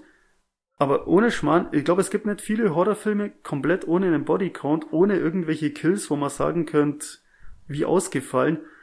Aber der Film hat so eine dermaßen gute Atmosphäre, so einen dermaßen guten Sound, auch von der Maske, von wie sie es halt dargestellt haben. Also er ist so bildgewaltig, dass man wirklich jedem empfehlen muss, hey, schaut's euch an. Also das ist Wahnsinn. Muss man echt sagen. Keine fetten Kills, kein Splatter, kein Gore-Porn oder irgendwie sowas, sondern eigentlich wirklich nur, wie wir es vorher gesagt haben, die prügeln sich halt verbal da und es geht halt ab wie die Hölle und schaut dabei halt so gut aus. Und dann sind wir ja schon im Fazit und ich würde sagen, Exorzisten kann man heute auf jeden Fall, also wenn man sich mit dem Horrorgenre beschäftigen möchte. Und ich sage auch gerade mal gerne vielleicht jüngere Zuschauer, die jetzt vielleicht auch erst so in den 2000ern aufgewachsen sind, die auf Horrorfilme stehen. Schaut euch ruhig mal einen 73er Exorzist an. Das ist immer noch ein verdammt guter Film. Ich habe mir auch so als Vergleich aufgeschrieben, so wenn man mit Saw und sowas aufwächst, ja, alles tolle Filme und bla. Und klar, im Gegensatz zu Saw, der hat, wie gesagt, keine mega Gewaltszene, der hat kein Gore-Porn, der hat keine 8 Tote in dem Film oder irgendwie sowas. Aber ist trotzdem, finde ich auch heute noch, gruselig ist immer so ein blödes Wort, aber ja, schocken ist jetzt auch ein falsches Wort, aber er geht mehr unter die Haut als viele andere aktuelle Horrorfilme, die wo brutaler halt sind. Und ist wirklich halt nur durch Atmosphäre und Dialoge und sowas. Also ganz, ganz krass. Ich muss auch sagen, das ganze Gore-Porn-Zeug, das schockt mich auch gar nicht mehr. Ja, schocken ist auch das falsche Wort, ja. Nee, aber der Exorzist ist einfach ein Ikon auf seinem Gebiet und auch als junger, neuer Horrorfan darf man sich gerne mal einen Klassiker vom Anfang der 70er Jahre angucken. Da macht man mit dem Exorzisten definitiv nichts verkehrt. Der Exorzist ist ja der erste Horrorfilm überhaupt, der wo als bester Film für einen Oscar nominiert worden ist. Er hat ihn zwar nicht gewonnen, aber das ist das erste Mal, dass überhaupt ein Horrorfilm für die Kategorie nominiert worden ist, oder für diesen Oscar halt. Ja, ich muss auch sagen, jetzt die letzten, beide mal gucken. Er hat natürlich am Anfang seine Längen, das ist klar. Es muss erstmal das Setting gesetzt werden. Wer ist wer, worum geht's hier, wo sind wir, was machen wir. Aber wenn er dann abgeht, ja, holla die Waldfee, dann macht er halt richtig Spaß. Zur Vervollständigung, besten Ton und bestes adaptiertes Drehbuch, da hat er einen Oscar gewonnen. Naja. Mein Fazit zu Der Exorzist. Solltet ihr ihn noch nicht gesehen haben, weil ihr vielleicht ein jüngeres Horrorpublikum seid, scheut euch nicht, diesen alten Schinken in Anführungszeichen nachzuholen. Gerade zu dieser Zeit wurden sehr viele Sachen das erste Mal ausprobiert, das erste Mal gemacht. Es sind Vorreiter auf dem Gebiet. Und heutzutage, finde ich, gibt es sehr viele Filme, die sich sehr, sehr ähneln, wo immer wieder die gleichen Tropes hervorgeholt werden. Und der Exorzist ist natürlich mitunter ein Vorreiter in seinem Genre und ist auf jeden Fall auch heute noch einen Blick wert. Er schaut auch heute noch, immer noch sehr, sehr gut aus. Ich verweise auch hier natürlich wieder auf die praktischen Effekte. Also von meiner Seite aus gibt es auch im Jahre 2023 noch eine ganz klare Empfehlung für Der Exorzist. 2 interessante Infos habe ich noch zu dem Film, wo sie mal beim Radiologen sind mit der Regan. Da gibt's halt so einen Assistenten, das ist Paul Bateson. Der ist dann mal wirklich wegen Mordes verurteilt worden. Also es hat ein echter Mörder in dem Film mitgespielt. Der wurde irgendwie angeklagt für mehrere Morde an Frauen, aber nur für 1 oder 2 ist aber dann auch verurteilt worden. Also der hat nur eine ganz, ganz kleine Nebenrolle in dem Film. Und es gab ja in dem Film einen Dr. Tani oder Dr. Tenny, ich weiß nicht genau, wie man den ausspricht. Und der wird in Deutschland von Thomas Fritsch, dem Erzähler von den 3 Fragezeichen, synchronisiert. Aha. Das wollte ich noch erwähnt haben. Das war das Wichtigste am ganzen Film. Ihr müsst jetzt natürlich wissen, Tom und ich, wir sind beide große 3 Fragezeichen-Fans. Sind super. Wobei ich aber sagen muss, die neuesten Folgen sind nicht mehr so drin. Die letzten 3, 4, 5 habe ich noch gar nicht verkehrt. Ich habe sie noch irgendwo auf der Platte rumliegen. Und irgendwann höre ich sie aber vielleicht schon mal halt an. Aber ja, natürlich, das war früher schon anders. Oh ja. Ich habe eine ganz große Lieblingsfolge, aber da kommen wir ein anderes Mal drauf. Okay. Ja, meine sehr verehrten Damen und Herren, das war der Exorzist.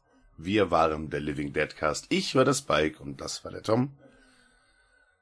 Wenn es euch nicht zu sehr schmerzt, gebt uns ein paar Däumchen nach oben, verteilt ein paar Sternchen auf eurer bevorzugten Podcast-Plattform. Das kostet euch nix und uns hilft es, dass uns vielleicht noch ein paar mehr Interessenten finden. Ihr dürft uns auch jederzeit gerne auf Instagram anschreiben und mit uns Kontakt aufnehmen, um euer Lob und eure Kritik an uns loszuwerden. Ja, damit kann ich nur noch sagen, einen wunderschönen guten Abend, eine wunderschöne gute Nacht oder einen wunderschönen guten Morgen, je nachdem, wann ihr das hier auf die Lauscher kriegt. Und eine letzte Info muss ich jetzt aber noch hinterherhauen, da will ich nur der Vollständigkeit halber. Insgesamt gibt's mittlerweile 5 Exorzistenfilme. Also es gab dann noch 2 Nachfolger und dann halt nochmal so ein Was geschah davor. Und eine Serie ist jetzt gerade in Planung, die soll David Gordon Green machen, der wo Halloween Ends auch gemacht hat. Und es soll irgendwie auf die Figuren aufbauen von den ersten Filmen, aber schon ein Sequel halt werden. Das nur noch als letzte Info, damit ich die nicht vergiss. Über die anderen Filme legen wir jetzt aber einfach den Mantel des Schweigens. Genau, in diesem Sinne. Haut's gerne Kritik und Verbesserungsvorschläge raus. Sind wir echt immer für alles offen. Nur so können wir hier halt auch immer besser werden. Demher schreibt uns gerne an. In diesem Sinne, ich wünsche euch alle noch eine gute und gruselige Zeit. Bleibt gesund und ich hoffe, wir hören uns alle bei der nächsten Folge vom Living Deadcast. Gute Nacht, bis bald. Bye bye. Tschüss.